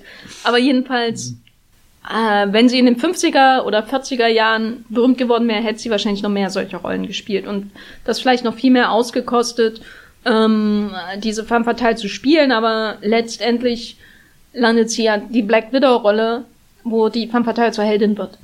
Und das ist schon, damit, damit wird so ihr, ihr Sexsymbolstatus natürlich irgendwie so eine geordnete Bahn gebracht. Ähm, aber es gibt da noch einen anderen Film, über den du ja noch reden wolltest. Und ich meine nicht, wie bohrtest du? ähm, wo das ähm, direkt, der Umgang mit ihrem Körper so direkt thematisiert wird. Nämlich ähm, Don John von dem großen Autorenfilmer Joseph Gordon-Levitt. Ich weiß gar nicht, woher der Gordon Levitt das hier kommt. Das war kein. Das, das war sagen, er, er, hat ja jetzt noch nicht irgendwie sowas gemacht, wo man sich so dran reiben kann. Das war nur eine Feststellung. Ach so, war nur eine Feststellung. Aber ich finde das interessant, weil irgendwie, klar, Iron Man ist da so, so, ein, so ein kleiner oder oder was heißt kleiner schon so schon sehr großer Moment, was was ihren Körper im Film angeht, aber ich glaube irgendwie, dass John John das so exzessiv irgendwie einsetzt, weil es geht ja hier irgendwie um eine, um eine Geschichte zwischen zwei Menschen, die die beide overpowered aussehen, was was ihre Körper äh, angeht. Und und eigentlich so so fragst du dich, ist das real? Und und können die überhaupt aneinander äh, zueinander finden, weil eigentlich ihre Körper sind so perfekt die, die, die sind wie zwei Magneten, die sich gegenseitig abstoßen. Aber genau das macht sich ja der Film dann irgendwie zu eigen, hat aber auch trotzdem diese, diese Inszenierung, wo, wo, wo du eben äh, das Körperbetonte hast, wo du, wo du verstehst, warum jemand auf die Idee kommt, sie als Sexsymbol zu bezeichnen. Und, und dann ist aber auch irgendwie, glaube ich, Don John der letzte Film, in ihrer Karriere, wo, wo das genauso ist, äh, eher noch viel interessanter, was dann direkt danach kommt, mhm. nämlich Anna das Kind, wo sie ihren Körper sprichwörtlich, also nee, wortwörtlich in einer Szene ähm, zerstört, wo, wo sie hier die Haut äh, von sich abstreift, wo sie dann zu dem, dem Alien wird, was sich hier in der Einleitung erzählt wird und, und, und dass dann danach eigentlich ihre Karriere, ähm, hier ein beliebter Begriff in der Movieplot-Redaktion ist, äh, eskaliert. also so ihre, ihre, ihre Karriere eskaliert, nämlich in dem Sinne, wie sie anfängt, ihren, ihren Körper zu begreifen, der auf einmal von keiner Hülle mehr gefasst werden kann, sondern viel größer ist, der, der, der manchmal ganz unsichtbar wird, manchmal irgendwie zum, zum Gegenstand überhaupt der ganzen Handlung des Films. Also da kommen dann Sachen wie äh, eben Under the Skin, wo, wo sie das außerirdische Wesen ist, was weiß, wie äh, die Männer auf der Erde triggern und sie damit ins, ins Verderben schleust, während sie sich da in Bilderwelten begibt, die, die auch aus dem David Lynch-Film oder so, so stammen könnten, wenn ganz großes Schwarz auf einmal existiert und, und dann die, die, die, die Körper wirklich da von, von einem Nichts verschlungen werden und dieses Nichts ist auch irgendwie Scarlett Johansson oder dass sie dann eben in äh, Hör komplett verschwindet aus dem Bild und wir einfach nur ihre Stimme als Operating System, also als, als quasi die, die eine alternative Siri auf dem, dem Smartphone von Joaquin Phoenix haben und, und äh, da auch schon vorbestimmt in der Rolle ist von jemand, der sich quasi um jemand anderen kümmert, also irgendwie jemand, in den sich äh, Joaquin Phoenix ähm, schon per Prämisse verdieben muss eigentlich. Und und und allein wie, wie sie da erzählt, schafft sie eine Figur, wo man das Gefühl hat, die ist ähm, dann doch im Raum, aber auch nicht äh, quasi, dass sie sowas wie ein Manic Pixie Dream Girl als App wird, sondern also quasi ein, ein, eine äh, keine Ahnung, äh, äh, Frauenfigur, die perfekt auf die Bedürfnisse des männlichen Protagonisten zugeschnitten äh, ist und dann halt meistens irgendwie in Romcoms all seine Sorgen äh, damit erledigt, indem sie sich in ihn verliebt und ihm das Noch perfekte... ein bisschen ex exzentrisch ist. Genau, so, so irgendwie und, und ich meine, das äh, wäre ja... Und die Shins hört. Die Shins. Hey, wow, ganz nettes, äh, anderes Thema. Nein, und, und ähm, aber dann am Ende ja auch anfängt, hier ihren eigenen, äh, so, so, so, ihr eigenes Bewusstsein zu entdecken und, und äh, gegen das, gegen die, die, die Grenzen des Operating Systems auch nochmal zu rebellieren. Also da, da kommen dann wahnsinnig tolle Sachen zusammen und die erstrecken sich natürlich auch weiter über Ghost in Shell und Lucy dann, äh, Lucy sag ich, Lucy, Lucy da, da, da setzt sie ja auch bestimmt, ähm, oder, oder was heißt bestimmt, da setzt sie ja ähm, Dinge fort, wo, wo sie schon früher angedeutet haben, vielleicht in ihrer Karriere.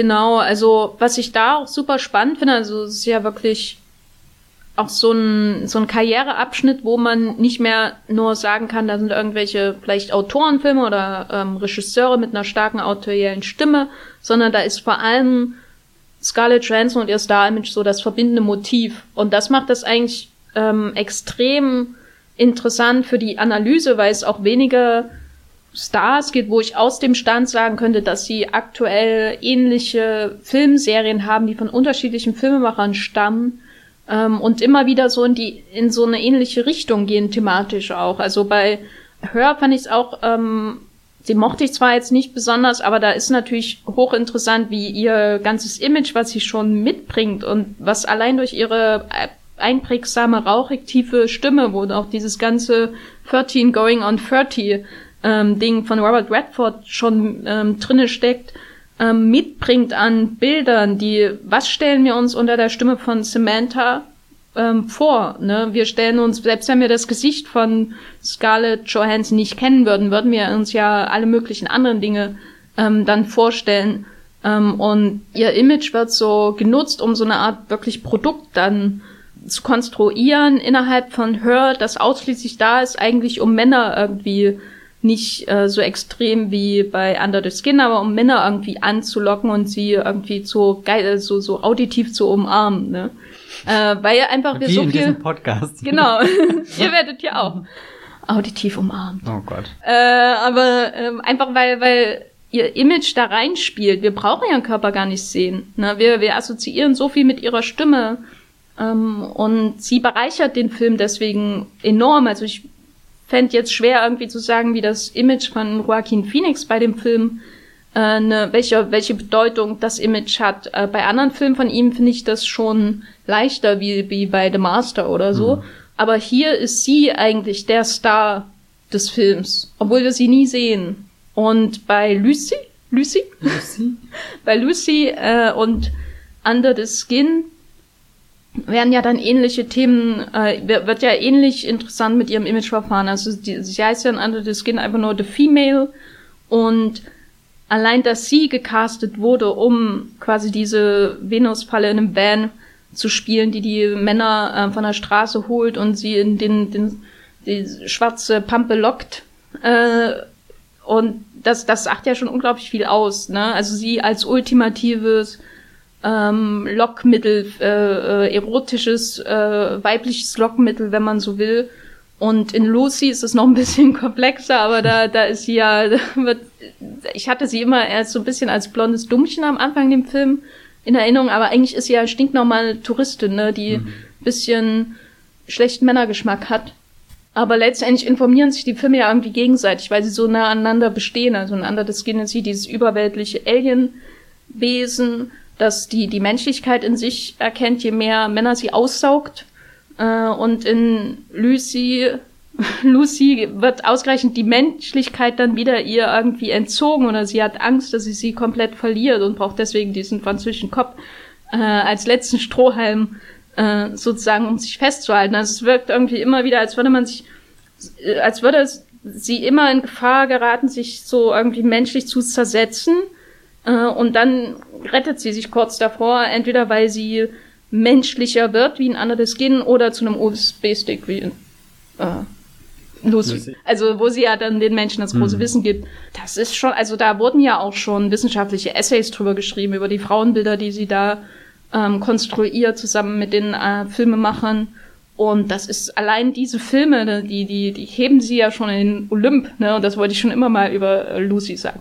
Und wir haben Ghost in the Shell an dieser Stelle noch gar nicht erwähnt. Ja. Der, der ja das noch weiter denkt im Endeffekt, wo, wo dann der USB-Stick nur noch eingesteckt wird, der sie am Ende in Lucy geworden ist und äh, in einem ganz neuen Körper, der, die ja auch nicht ganz unumstritten war, die Entscheidung, aber durch die Geschichte, die der Film erzählt, ja durchaus belegt ist, finde ich. Ja, also innerhalb des Films wird ganz logisch nachvollziehbar ah. erklärt, ähm, warum sie das spielt und nicht äh, jemand mit einer anderen Ethnie. Aber letztendlich kann man, man kann es kritisieren oder nicht. Also ich finde es äh, ziemlich gut, wie das umgesetzt wurde. Und je öfter ich den Film schaue, desto mehr ähm, gefällt er mir auch. Und er bringt das natürlich schon alles irgendwie auf den Punkt, was wir in den letzten Jahren dann äh, von Scarlett Johansson als Schauspielerin gesehen haben, wie sie da, sie wird ja wirklich eine Anime-Figur, äh, die lebendig wird aus Fleisch und Blut und Metall und Nanopartikeln und was weiß ich. Ähm, und beginnt den Film ja auch mit so einem halb zersetzten Körper in Flashbacks, der gerettet wird und äh, die, die neue Persönlichkeit, die sie mehr oder weniger kriegt.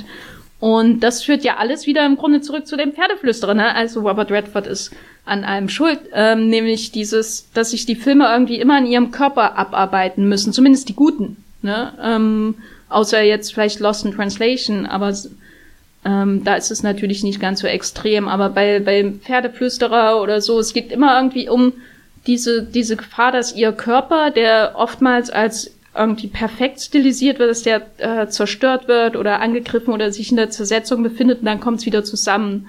Das erinnert schon ein bisschen an so mich erinnert so ein bisschen an die, die Actionhelden aus den 80ern, wo der Körper so enorm wichtig war und die Wunden, die darauf geschlagen wurden. Und dann kam John McClane, der ins, der auf Glas gelaufen ist und verletzlich war, weißt du, und da könnte man sich ja auch ganz erarbeiten, nur über Scarlett Johansson und den Umgang mit ihrem Körper als in Anführungszeichen, also erstmal als dieses unschuldige Mädchen am Anfang in der Pferdeflüster und dann später, wie sie zum Arthouse-Darling und Sexsymbol wird und wie die Filme sich dann immer daran abarbeiten müssen. Da könnte man viele, viele Seiten schreiben, würde ich sagen.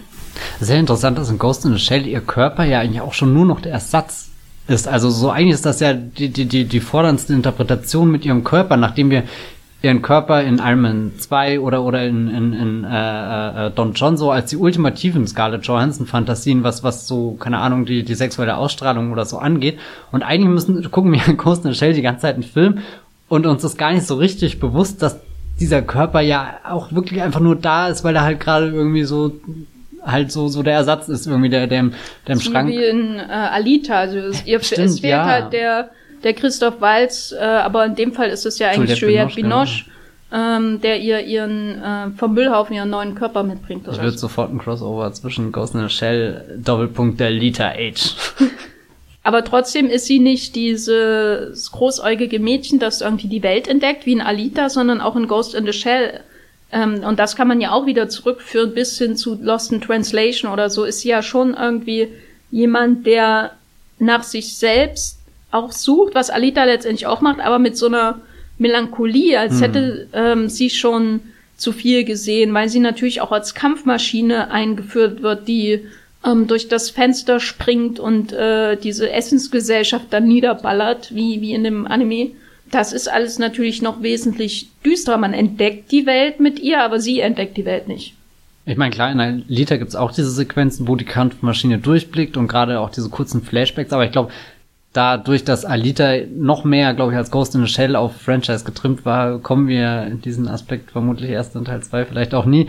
Wer kann das schon sagen? Aber ja, da, da ist Ghost in the Shell gleich der, der, ja, steckt viel dramatischer ein und man hat gleich so, so ein Gewicht irgendwie auch, was, was da in dieser tollen Welt, was natürlich auch am, am Design von, von dem Ganzen liegt, wie, wie diese Gesellschaft da aufgebaut ist in, in ja, Dystopie ist das im Endeffekt.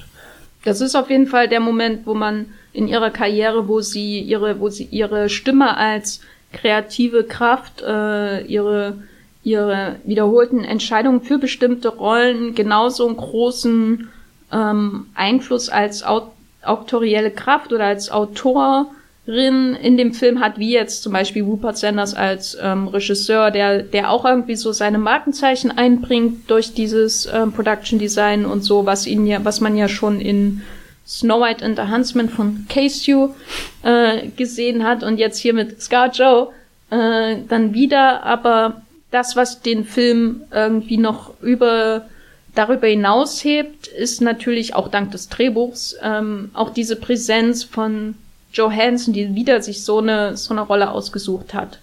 Was nun die Beweggründe dahinter sind, das ist immer dann hinterher irgendwie schwer zu sagen und das sollte auch nicht unsere Aufgabe sein, aber es gibt auf jeden Fall eine klare Kontinuität so nach Avengers, wo sie da rollenmäßig hingeht. Jetzt haben wir Infinity War und Endgame uns alles so deprimierend von, von diesem großen KI-Filmen oder wie man auch immer diesen artifiziellen äh, äh, Kino, was sie da vorher äh, in vier Filmen oder so kreiert hat, dann überzugehen wieder zu so einer zu so einer eigentlich überholten Rolle wie Black Widow in den Avengers-Filmen. Die Black Widow hat ja auch eine große Szene. War das in Civil War, wo sie über ihre Vergangenheit geredet hat mit äh, Hawkeye in der Farm von Hawkeye? Das war äh, Age of Ultron, wo man äh, auch Ultron. kurz diese äh, Flashbacks zu so einer Ballettschule oder was das ist. Äh, genau, also sie hat ja da durchaus auch interessante Ansätze so als Figur, aber das wird ja alles irgendwie meiner Meinung nach zumindest nirgendwo geführt. Was ist da so dein Eindruck?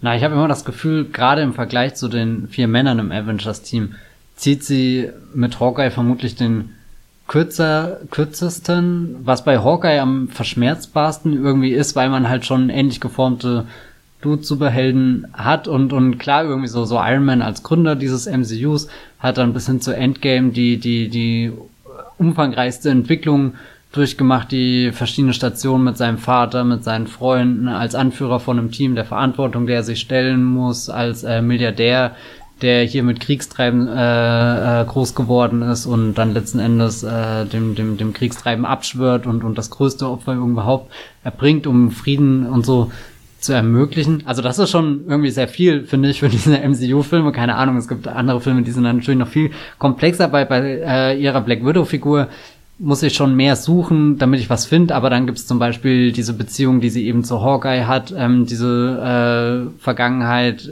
irgendwie auch so so ein bisschen so, so ein Halbschatten im, im, im Shield-Universum, wo ja auch nicht ganz klar ist, was hat sie denn da überhaupt für legale oder illegale Dinge getan. Irgendwie so, so, so ein Durchbruchmoment, dachte ich, war tatsächlich in Age of Ultron die Beziehung, die sie zu Hulk aufgebaut hat, weil das eben so was Unwahrscheinliches war und, und weil der Hulk ja auch eine sehr verlorene Figur ist und ja, ich weiß nicht, es war so halb weird, dass sie jetzt so seine Freundin ist.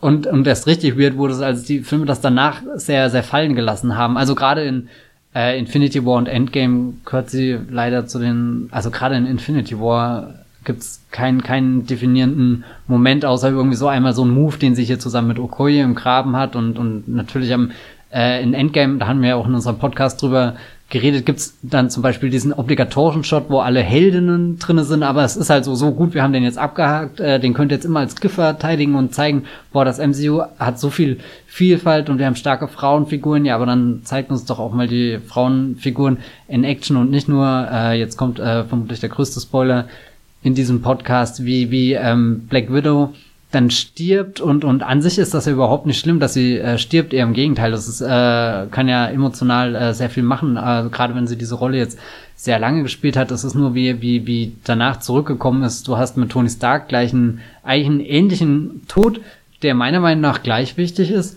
aber du siehst schon deutlich im MCU rankt der Tod von Tony Stark ungefähr acht Ligen höher als Black Widow, was jetzt auch in Far From Home irgendwie rauskommt, dass Black Widow da gar keine Rolle spielt. Klar, Tony ist Bezugsperson zu Peter, aber trotzdem äh, hat halt Amerika als Nation und darum geht's ja in Spider-Man Far From Home auch irgendwie, dass diese, diese Welt erschüttert wurde durch die grausamen Ereignisse des, des, des äh, Kriegs gegen Thanos und, und seine ganzen äh, Pläne und, und Handlanger und was auch immer. Aber dass irgendwie Black Widow müsste ja in dieser Welt eine Ikone sondergleichen sein. Also so, wenn, wenn sie es das schon in unserer Popkultur ist, dass, dass Menschen zu Comic-Con als Black Widow gehen oder so, wie muss das dann in einer Welt sein, wo das wirklich eine Superheldin ist? Also so, so das, das ist ja quasi die Wonder Woman im MCU dann.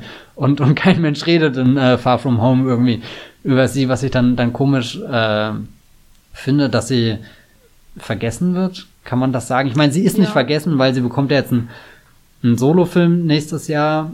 Ähm, Na, ich glaube, man kann über Joss Whedon sagen, was man will, aber mit seinem Abgang ist auch ihre Figur einfach weggeknickt. Ja. So, man kann darüber diskutieren, wie man will, aber seine Präsenz war enorm wichtig für die Bedeutung von Black Widow und ähm, mit der Übernahme dieses Universums durch die Russo-Brüder, da, dadurch, dass sie auch so an Captain America die angeklatscht wurde äh, und auch nie so einen richtigen Eigenfilm hatte und jetzt kommt er und ist eigentlich irgendwie zu spät dran. Ähm, da, da hat sie immer drunter gelesen, sie hatte ja, ja nie eine eigene Agenda, äh, wo man ja, was man ja eigentlich erwarten könnte, wenn jemand so eine dunkle Vergangenheit mhm. hat. Und jetzt kommt der Black Widow-Film von Kate Shortland, ne, ja. die Berlin Syndrome gemacht hat und äh, Law, Law, genau. Mhm. Und es wird ein Prequel.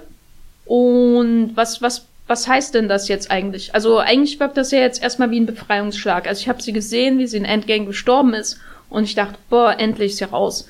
Und jetzt kommt aber. Also du, Scarlett Johansson ist aus dem Franchise raus. Genau, weil das Franchise hat ihr zwar sicherlich ähm, ermöglicht oder zumindest erleichtert, Filme wie ähm, Under the Skin zu finanzieren. Bei Ghost in the Shell wird es auch so ein bisschen einfacher gewesen zu sein. Aber sie hat sich ja auch darüber hinaus als durchaus Box-Office-tauglicher Star gemausert. Also das, das hat sie an Lucy gezeigt, der wirklich überraschend viel Geld eingespielt hat und quasi nur mit ihrem Gesicht verkauft wurde. Hm. Ähm, und sie braucht das MCU nicht mehr, theoretisch.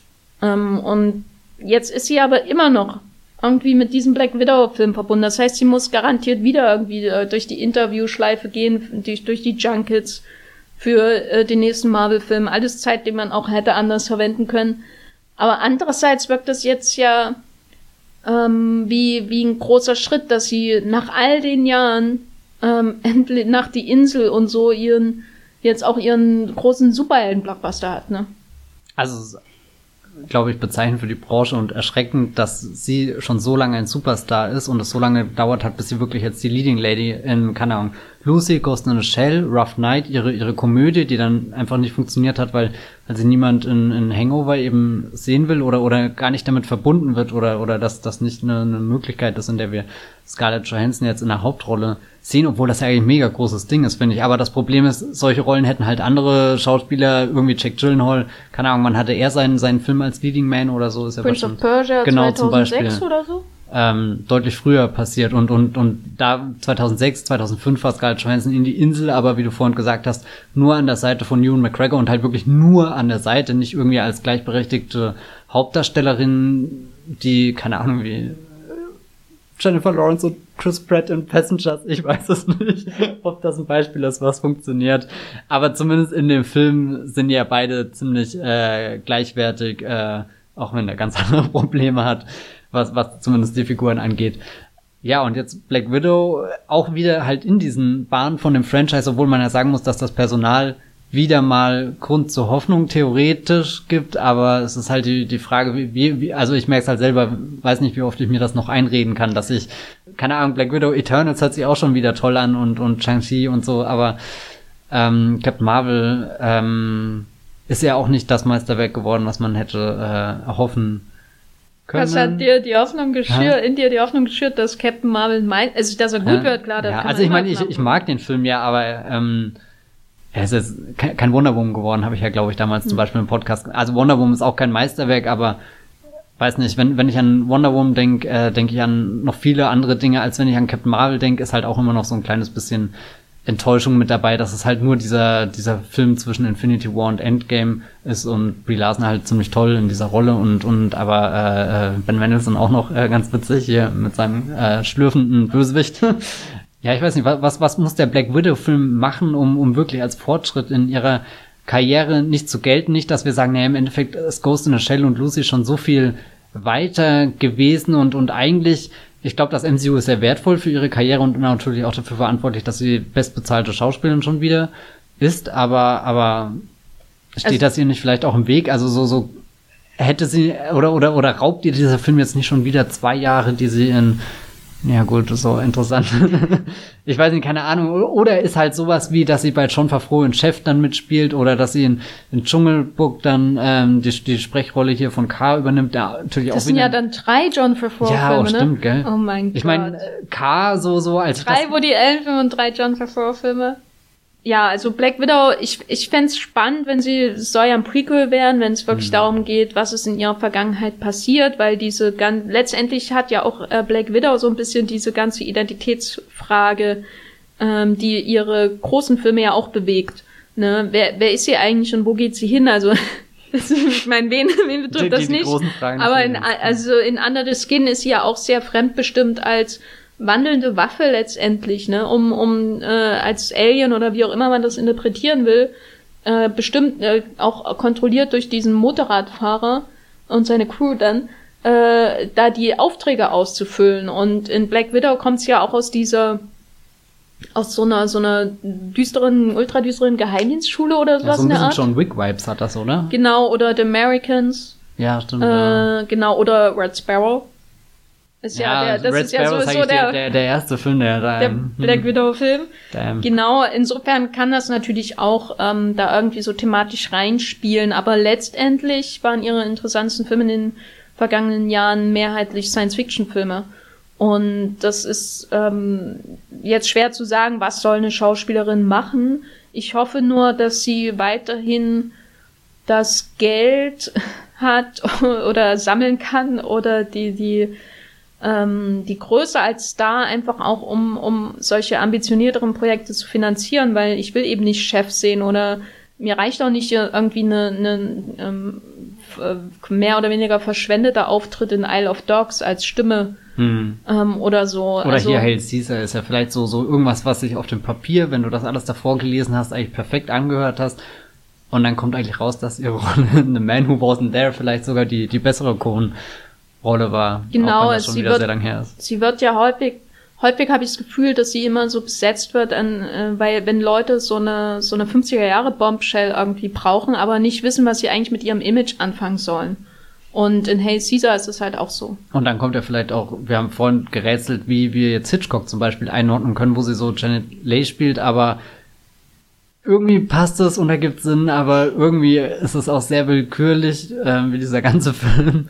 Ähm, das ist ein großes Rätsel, oder? Oder und, und was ich mir zwischendrin auch überlegt hätte, hätte das vielleicht sogar so eine Oscar-Performance werden sollen oder so, weil das ist ja zum Beispiel auch irgendwie ein Gebiet, wo sie jetzt sehr, sehr wenig, also so, so sie gewinnt Auszeichnungen oder so, aber hier als Best Actress oder so nominiert zu werden bei den Oscars, das kann ich mir schon vorstellen, dass das in, in der Post-Black äh, Widow-Phase jetzt ähm, irgendwie auf ihrer Agenda, keine Ahnung, draufsteht oder so. Weiß nicht, ob, ob man sich das so konkret vorstellen kann. Und vielleicht auch die Frage, ob Black Widow wirklich schon jetzt das Ende markiert oder ob dieser Film ja nicht Startschuss einer kleinen Prequel-Trilogie Oh Gott. um die Eine Figur ist. Serie bei, bei Disney Plus. Ja, genau, und das wäre ja die Katastrophe, wenn, oh Gott, wenn, wenn ausgerechnet, also wenn, wenn sie diese tolle Kinokarriere ausgerechnet für eine Disney Plus Marvel Serie aufgibt, also sprich die, die, das identitätsloseste, was du als Serie irgendwie machen kannst. Ich meine, was man ja den großen Filmstars, die gerade Serien zum ersten Mal machen oder, oder eben seit ihrem großen Durchbruch im Kino wieder machen, zugute halten muss, die suchen sich schon ähm, sehr prestigeträchtige Projekte aus, sei das jetzt irgendwie Amy Adams, die Sharp Objects macht oder, oder Von Meryl Streep, die Vallée. Big Little Lies macht, der ja offenbar auch Von von Jean-Marc. ähm, genau, also ich hätte nichts dagegen, wenn, wenn Scarlett Johansson ihren nächsten Kinofilm einfach mit Andrea Arnold Oh ja, macht und das ist dann jetzt schon mein bester Film des nächsten Jahres. 10 von 10. 10 von 10, gell. Ähm, ja, keine Ahnung, aber ich, ich hab da, also sie, sie ist kein Star, bei dem ich ehrlich gesagt nervös bin, dass ähm, entweder durch den nächsten MCU-Film oder durch den Wegfall des nächsten MCU-Film, dass irgendwas ähm, kaputt geht oder so in ihrer Karriere, eben weil sie die letzten Jahre immer nebenbei den Höher hatte, immer den Under the Skin hatte und, und halt trotzdem irgendwie ähm, auf der Mainstream-Ebene die, die, die MCU-Sachen runtergespielt hat. Allerdings habe ich selbst da nicht das äh, Gefühl, dass sie das so auf Autopilot macht. Also sie ist nicht in so einem Modus wie vielleicht Bruce Willis oder so. Der, Das ist ja, ein guter Vergleich. Ja, keine Ahnung. Ja, Ja, der ist, mhm. doch, weil Bruce Willis hat mitgespielt in North, dem ersten Film von Scarlett Johansson. Ah Gott, ja, guck hier. Alles, alles äh, fußt auf äh, ähm, aufmerksame Beobachtung ihrer äh, Vita.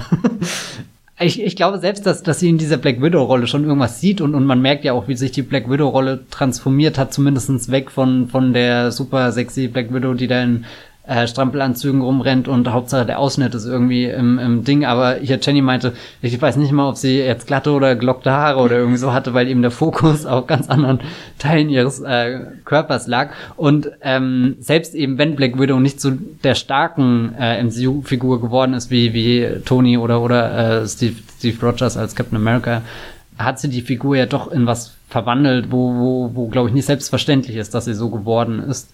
Und ist ja auch zumindest irgendetwas, um das ähm, ein bisschen positiv. Ich meine, überwiegend schon Enttäuschung, was sie im MCU dann, oder was, keine Ahnung, dass das MCU nicht einfach mehr Platz für sie hatte.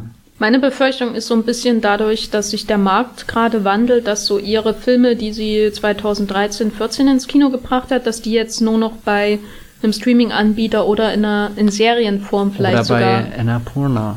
Oder bei Annapurna, solange das noch existiert, Ja.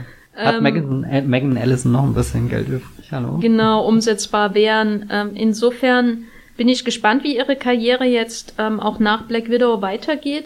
Was natürlich jetzt ihr Image angeht, über das wir ja auch schon gesprochen haben, steckt sie ja schon jetzt seit Ghost in the Shell so ein bisschen in der Krise. Also ähm, sie führt immer recht unglückliche Interviews manchmal. Ihr Verständnis von Schauspielerei ist, dass sie einfach alles spielen kann, ob ein Baum oder was weiß ich. Und das ha prinzipiell hat sie ja recht. Ne? Also, Also, wer dieser ein Operating System spielen kann, kann ja. genau. Ja, also, Ich aber- meine, aber das wird ihr natürlich dann auch ausgelegt und da habe ich auch manchmal das Gefühl, dass sie einfach in äh, da Fettnäpfchen da nicht nur hineintritt, sondern sich kopfüber hineinstürzt. Glaubst du, sie sagt das dann bewusst mit der Provokation im Kopf oder einfach zu naiv in diesem Moment, dass, dass sie für sie die, also so jemand, der, der sein ganzes Leben lang diesen Traum als Schauspielerin lebt und es dann auch irgendwie schafft, diese perfekte Schauspielerinnenkarriere hinzulegen, wie es halt, keine Ahnung, das letzte Mal vor weiß nicht wie vielen Jahren der Fall war, dass, dass sie da einfach gar nicht damit rechnet, dass die, die, die Medien so gemein sind und das sofort und, nee, ich, nicht ich nur weiß die Medien, nicht, so, das sind ja vor allem die Twitter-User. Ja, ja, so, ne? so, keine Ahnung. Also was hast du ja vorhin gesagt, dass, dass dann jemand gesagt hat, naja, dann kann sie ja gleich Michelle Obama Ja. spielen, wa, wa, was klar eine Übersteigerung von, von diesem ganzen Ding ist. Und, und da sehe ich mich, glaube ich, eher auf der Ding, dass ich sie da verteidigen würde und, und Ja, ich glaub- glaub nicht, dass sie da irgendwas, also irgendjemandem was wegnehmen will oder so. Nee, also ich, äh, du hast ja vorhin die Oscar-Sache erwähnt und ich hätte gedacht, dass sowas wie Rub and Tuck, der Film, ähm, wo sie ja eine Transgender-Figur hätte spielen sollen, auch wieder mit Rupert Sanders, der, wo sie sich aufgrund des Shitstorms, der darauf folgte, zurückgezogen hat, sodass dieser Film jetzt einfach gar nicht gedreht wird, ähm, dass das sowas gewesen wäre, was sie vielleicht ins Oscar-Rennen gebracht hätte. Weiß nicht, ob ich das sehen will. Ich bin jetzt nicht so ein Fan von so Verkleidungsspielen bei Schauspielern.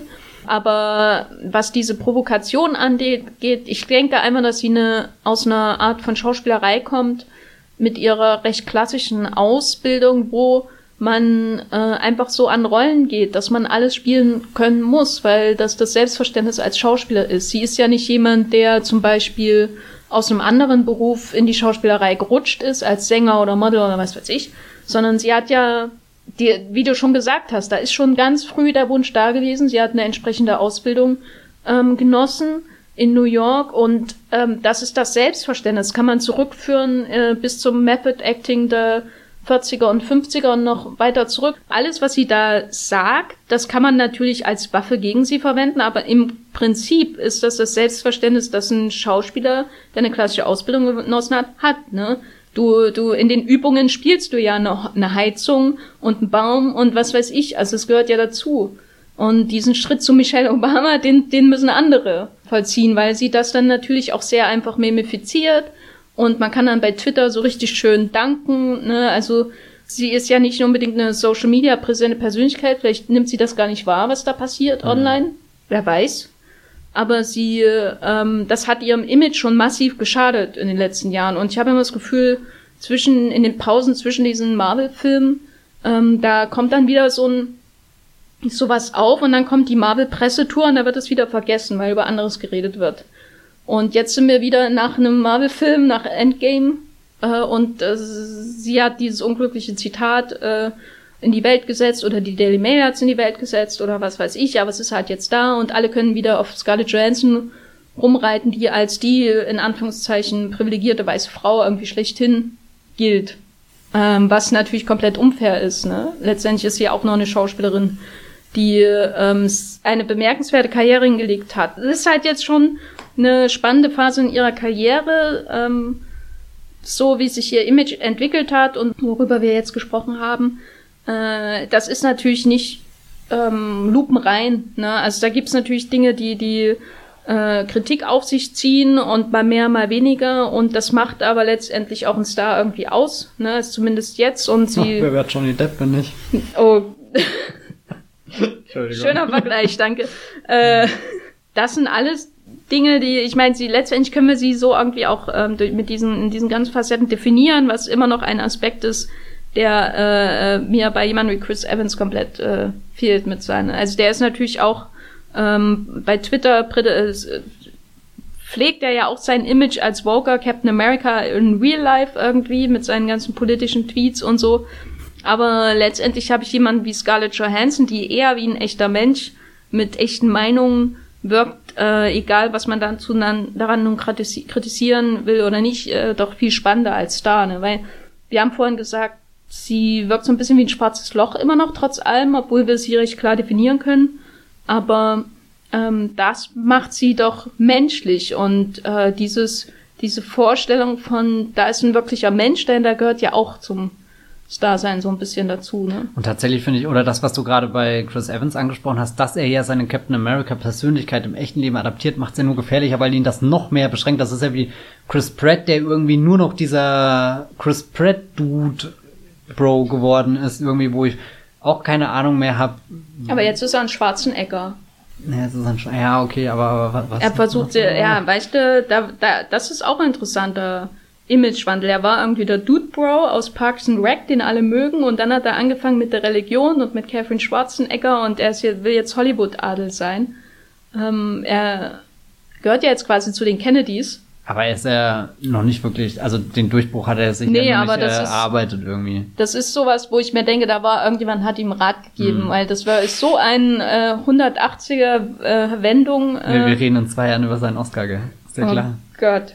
Glaubst du, dass äh, Scarlett Johansson, äh, also so der Oscar, die Oscar-Rolle fehlt ihr ja definitiv noch.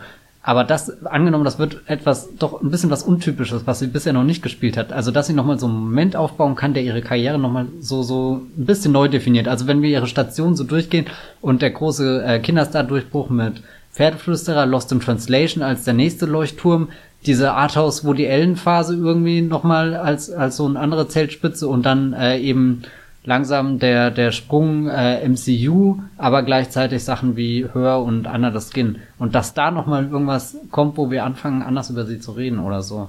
Also ich hoffe es, weil ihre bisherige Karriere hat ja genügend Anlass gegeben, dass sie sich äh, nochmal in irgendeine ganz richt andere Richtung bewegen kann. Also werde jetzt von äh, Lost in Translation oder meinetwegen Girl with a Pearl Earring jetzt den Sprung hin zu Marvel erwartet oder zu sowas wie Under the Skin. Das ist was zwar auch irgendwie Arthouse ist, aber eine ganz, ganz andere Form von Arthouse als das, was sie am Anfang ihrer Karriere gedreht hat. Äh, meine Hoffnung ist nur, dass sie nicht äh, jetzt in die Oscar-Schiene verfällt, weil ähm, ich habe das Gefühl, dass dieses Business in Hollywood, äh, trotz aller Evolution, die da jetzt in den letzten Jahren stattgefunden hat, Schauspielerinnen, die halt älter werden, in diese Richtung drängt, ne? dass sie dann irgendwann anfangen, ähm, solche Rollen zu übernehmen, wo sie äh, sich körperlich wahnsinnig verändern müssen, ähm, falsche Nasen und so weiter und so fort.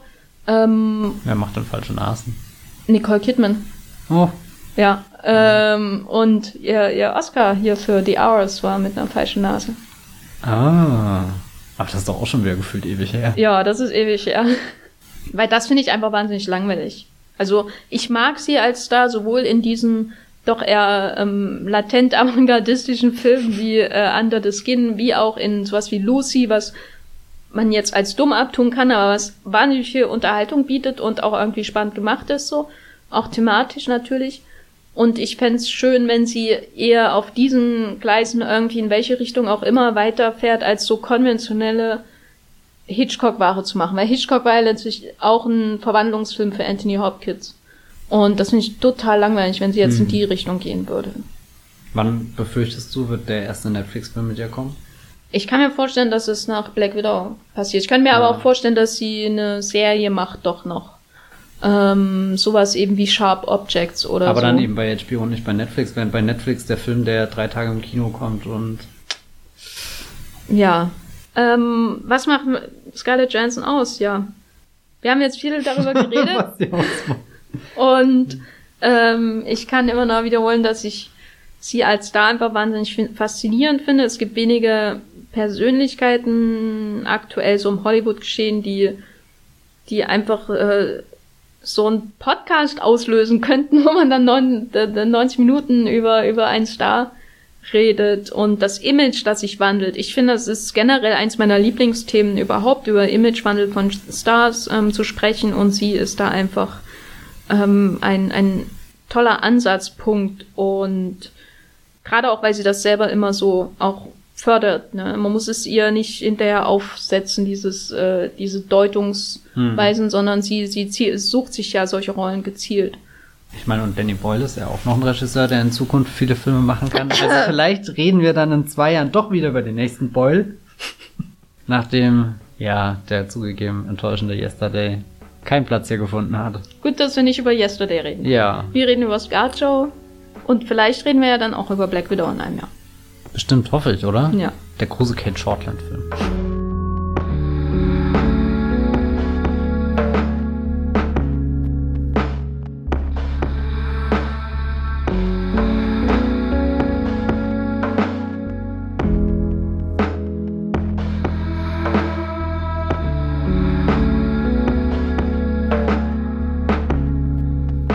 Das war unser Mammut-Podcast über ähm, Scarlett Johansson. Ja, Matthias, wo bist du denn äh, im Internet zu finden? Wo kann man deine ähm, äh, Texte über Ghost in the Shell und Her und so weiter lesen, die du doch bestimmt schon geschrieben hast? Du hast doch bestimmt Kritiken zu Ja. 50 Prozent ihres Öffres Öfters. verfasst. Oh Gott, wir haben den Begriff gar nicht mehr gesagt, gell? So, ja, so viele Möglichkeiten dafür. die Rahmung, die muss ja, man ja, doch nicht oh, extra also, hervorheben. Ja, ja, es ist sehr schön.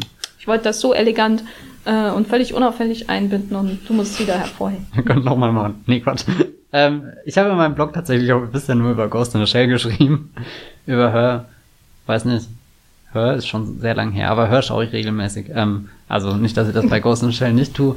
Ähm, ja, folgt mir, äh, schaut mal auf meinem Blog, das Filmfilter, da schreibe ich auch noch über ganz viele andere Filme, auch über den neuen Film von äh, John Favreau, der ja äh, ungefähr die Hälfte von Scarlett Johansons Filmografie zu verantworten hat. Vor allem den Dschungelbuchteil hat er jetzt äh, ausgeweitet in überaus faszinierender Art und Weise. Aber vielleicht reden wir da nächste Woche auch schon drüber. Über Muss ich den schauen? ich weiß es nicht. Wenn wir es jetzt ankündigen, dann ist der Druck größer, gell?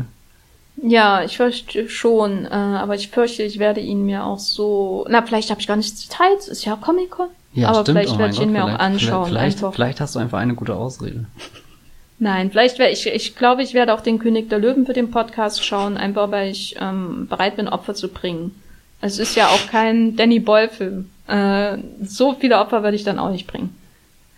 Ja, ich bin auch äh, bei meinem Blog zu lesen, The Gaffer, bei Twitter als Gafferlein, auch bei Letterbox als Gafferlein. Du heißt Mhm. auch Bibelbox bei Letterbox. Ne? Nee, bei Letterboxd heiße ich Paranoid Android nach dem, ja, das könnt ihr euch aussuchen, wahlweise nach dem Radiohead-Song oder nach der tollen Figur aus dem Douglas Adams-Universum. Heißt das, wenn ich deine kurz, kurzen ähm, Kritikenauszüge bei Letterbox lese, dass ich das in der ähm, in dem hohen äh, äh, weinerlichen Ton von Tom York äh, tun muss? Oh, darüber habe ich noch gar nicht nachgedacht, aber ich befürchte, nee, das hört sich dann ganz furchtbar an. Gut, ihr könnt das ja mal zu Hause probieren. ähm, und äh, wir hören uns beim nächsten Mal wieder. Tschüss. Ciao.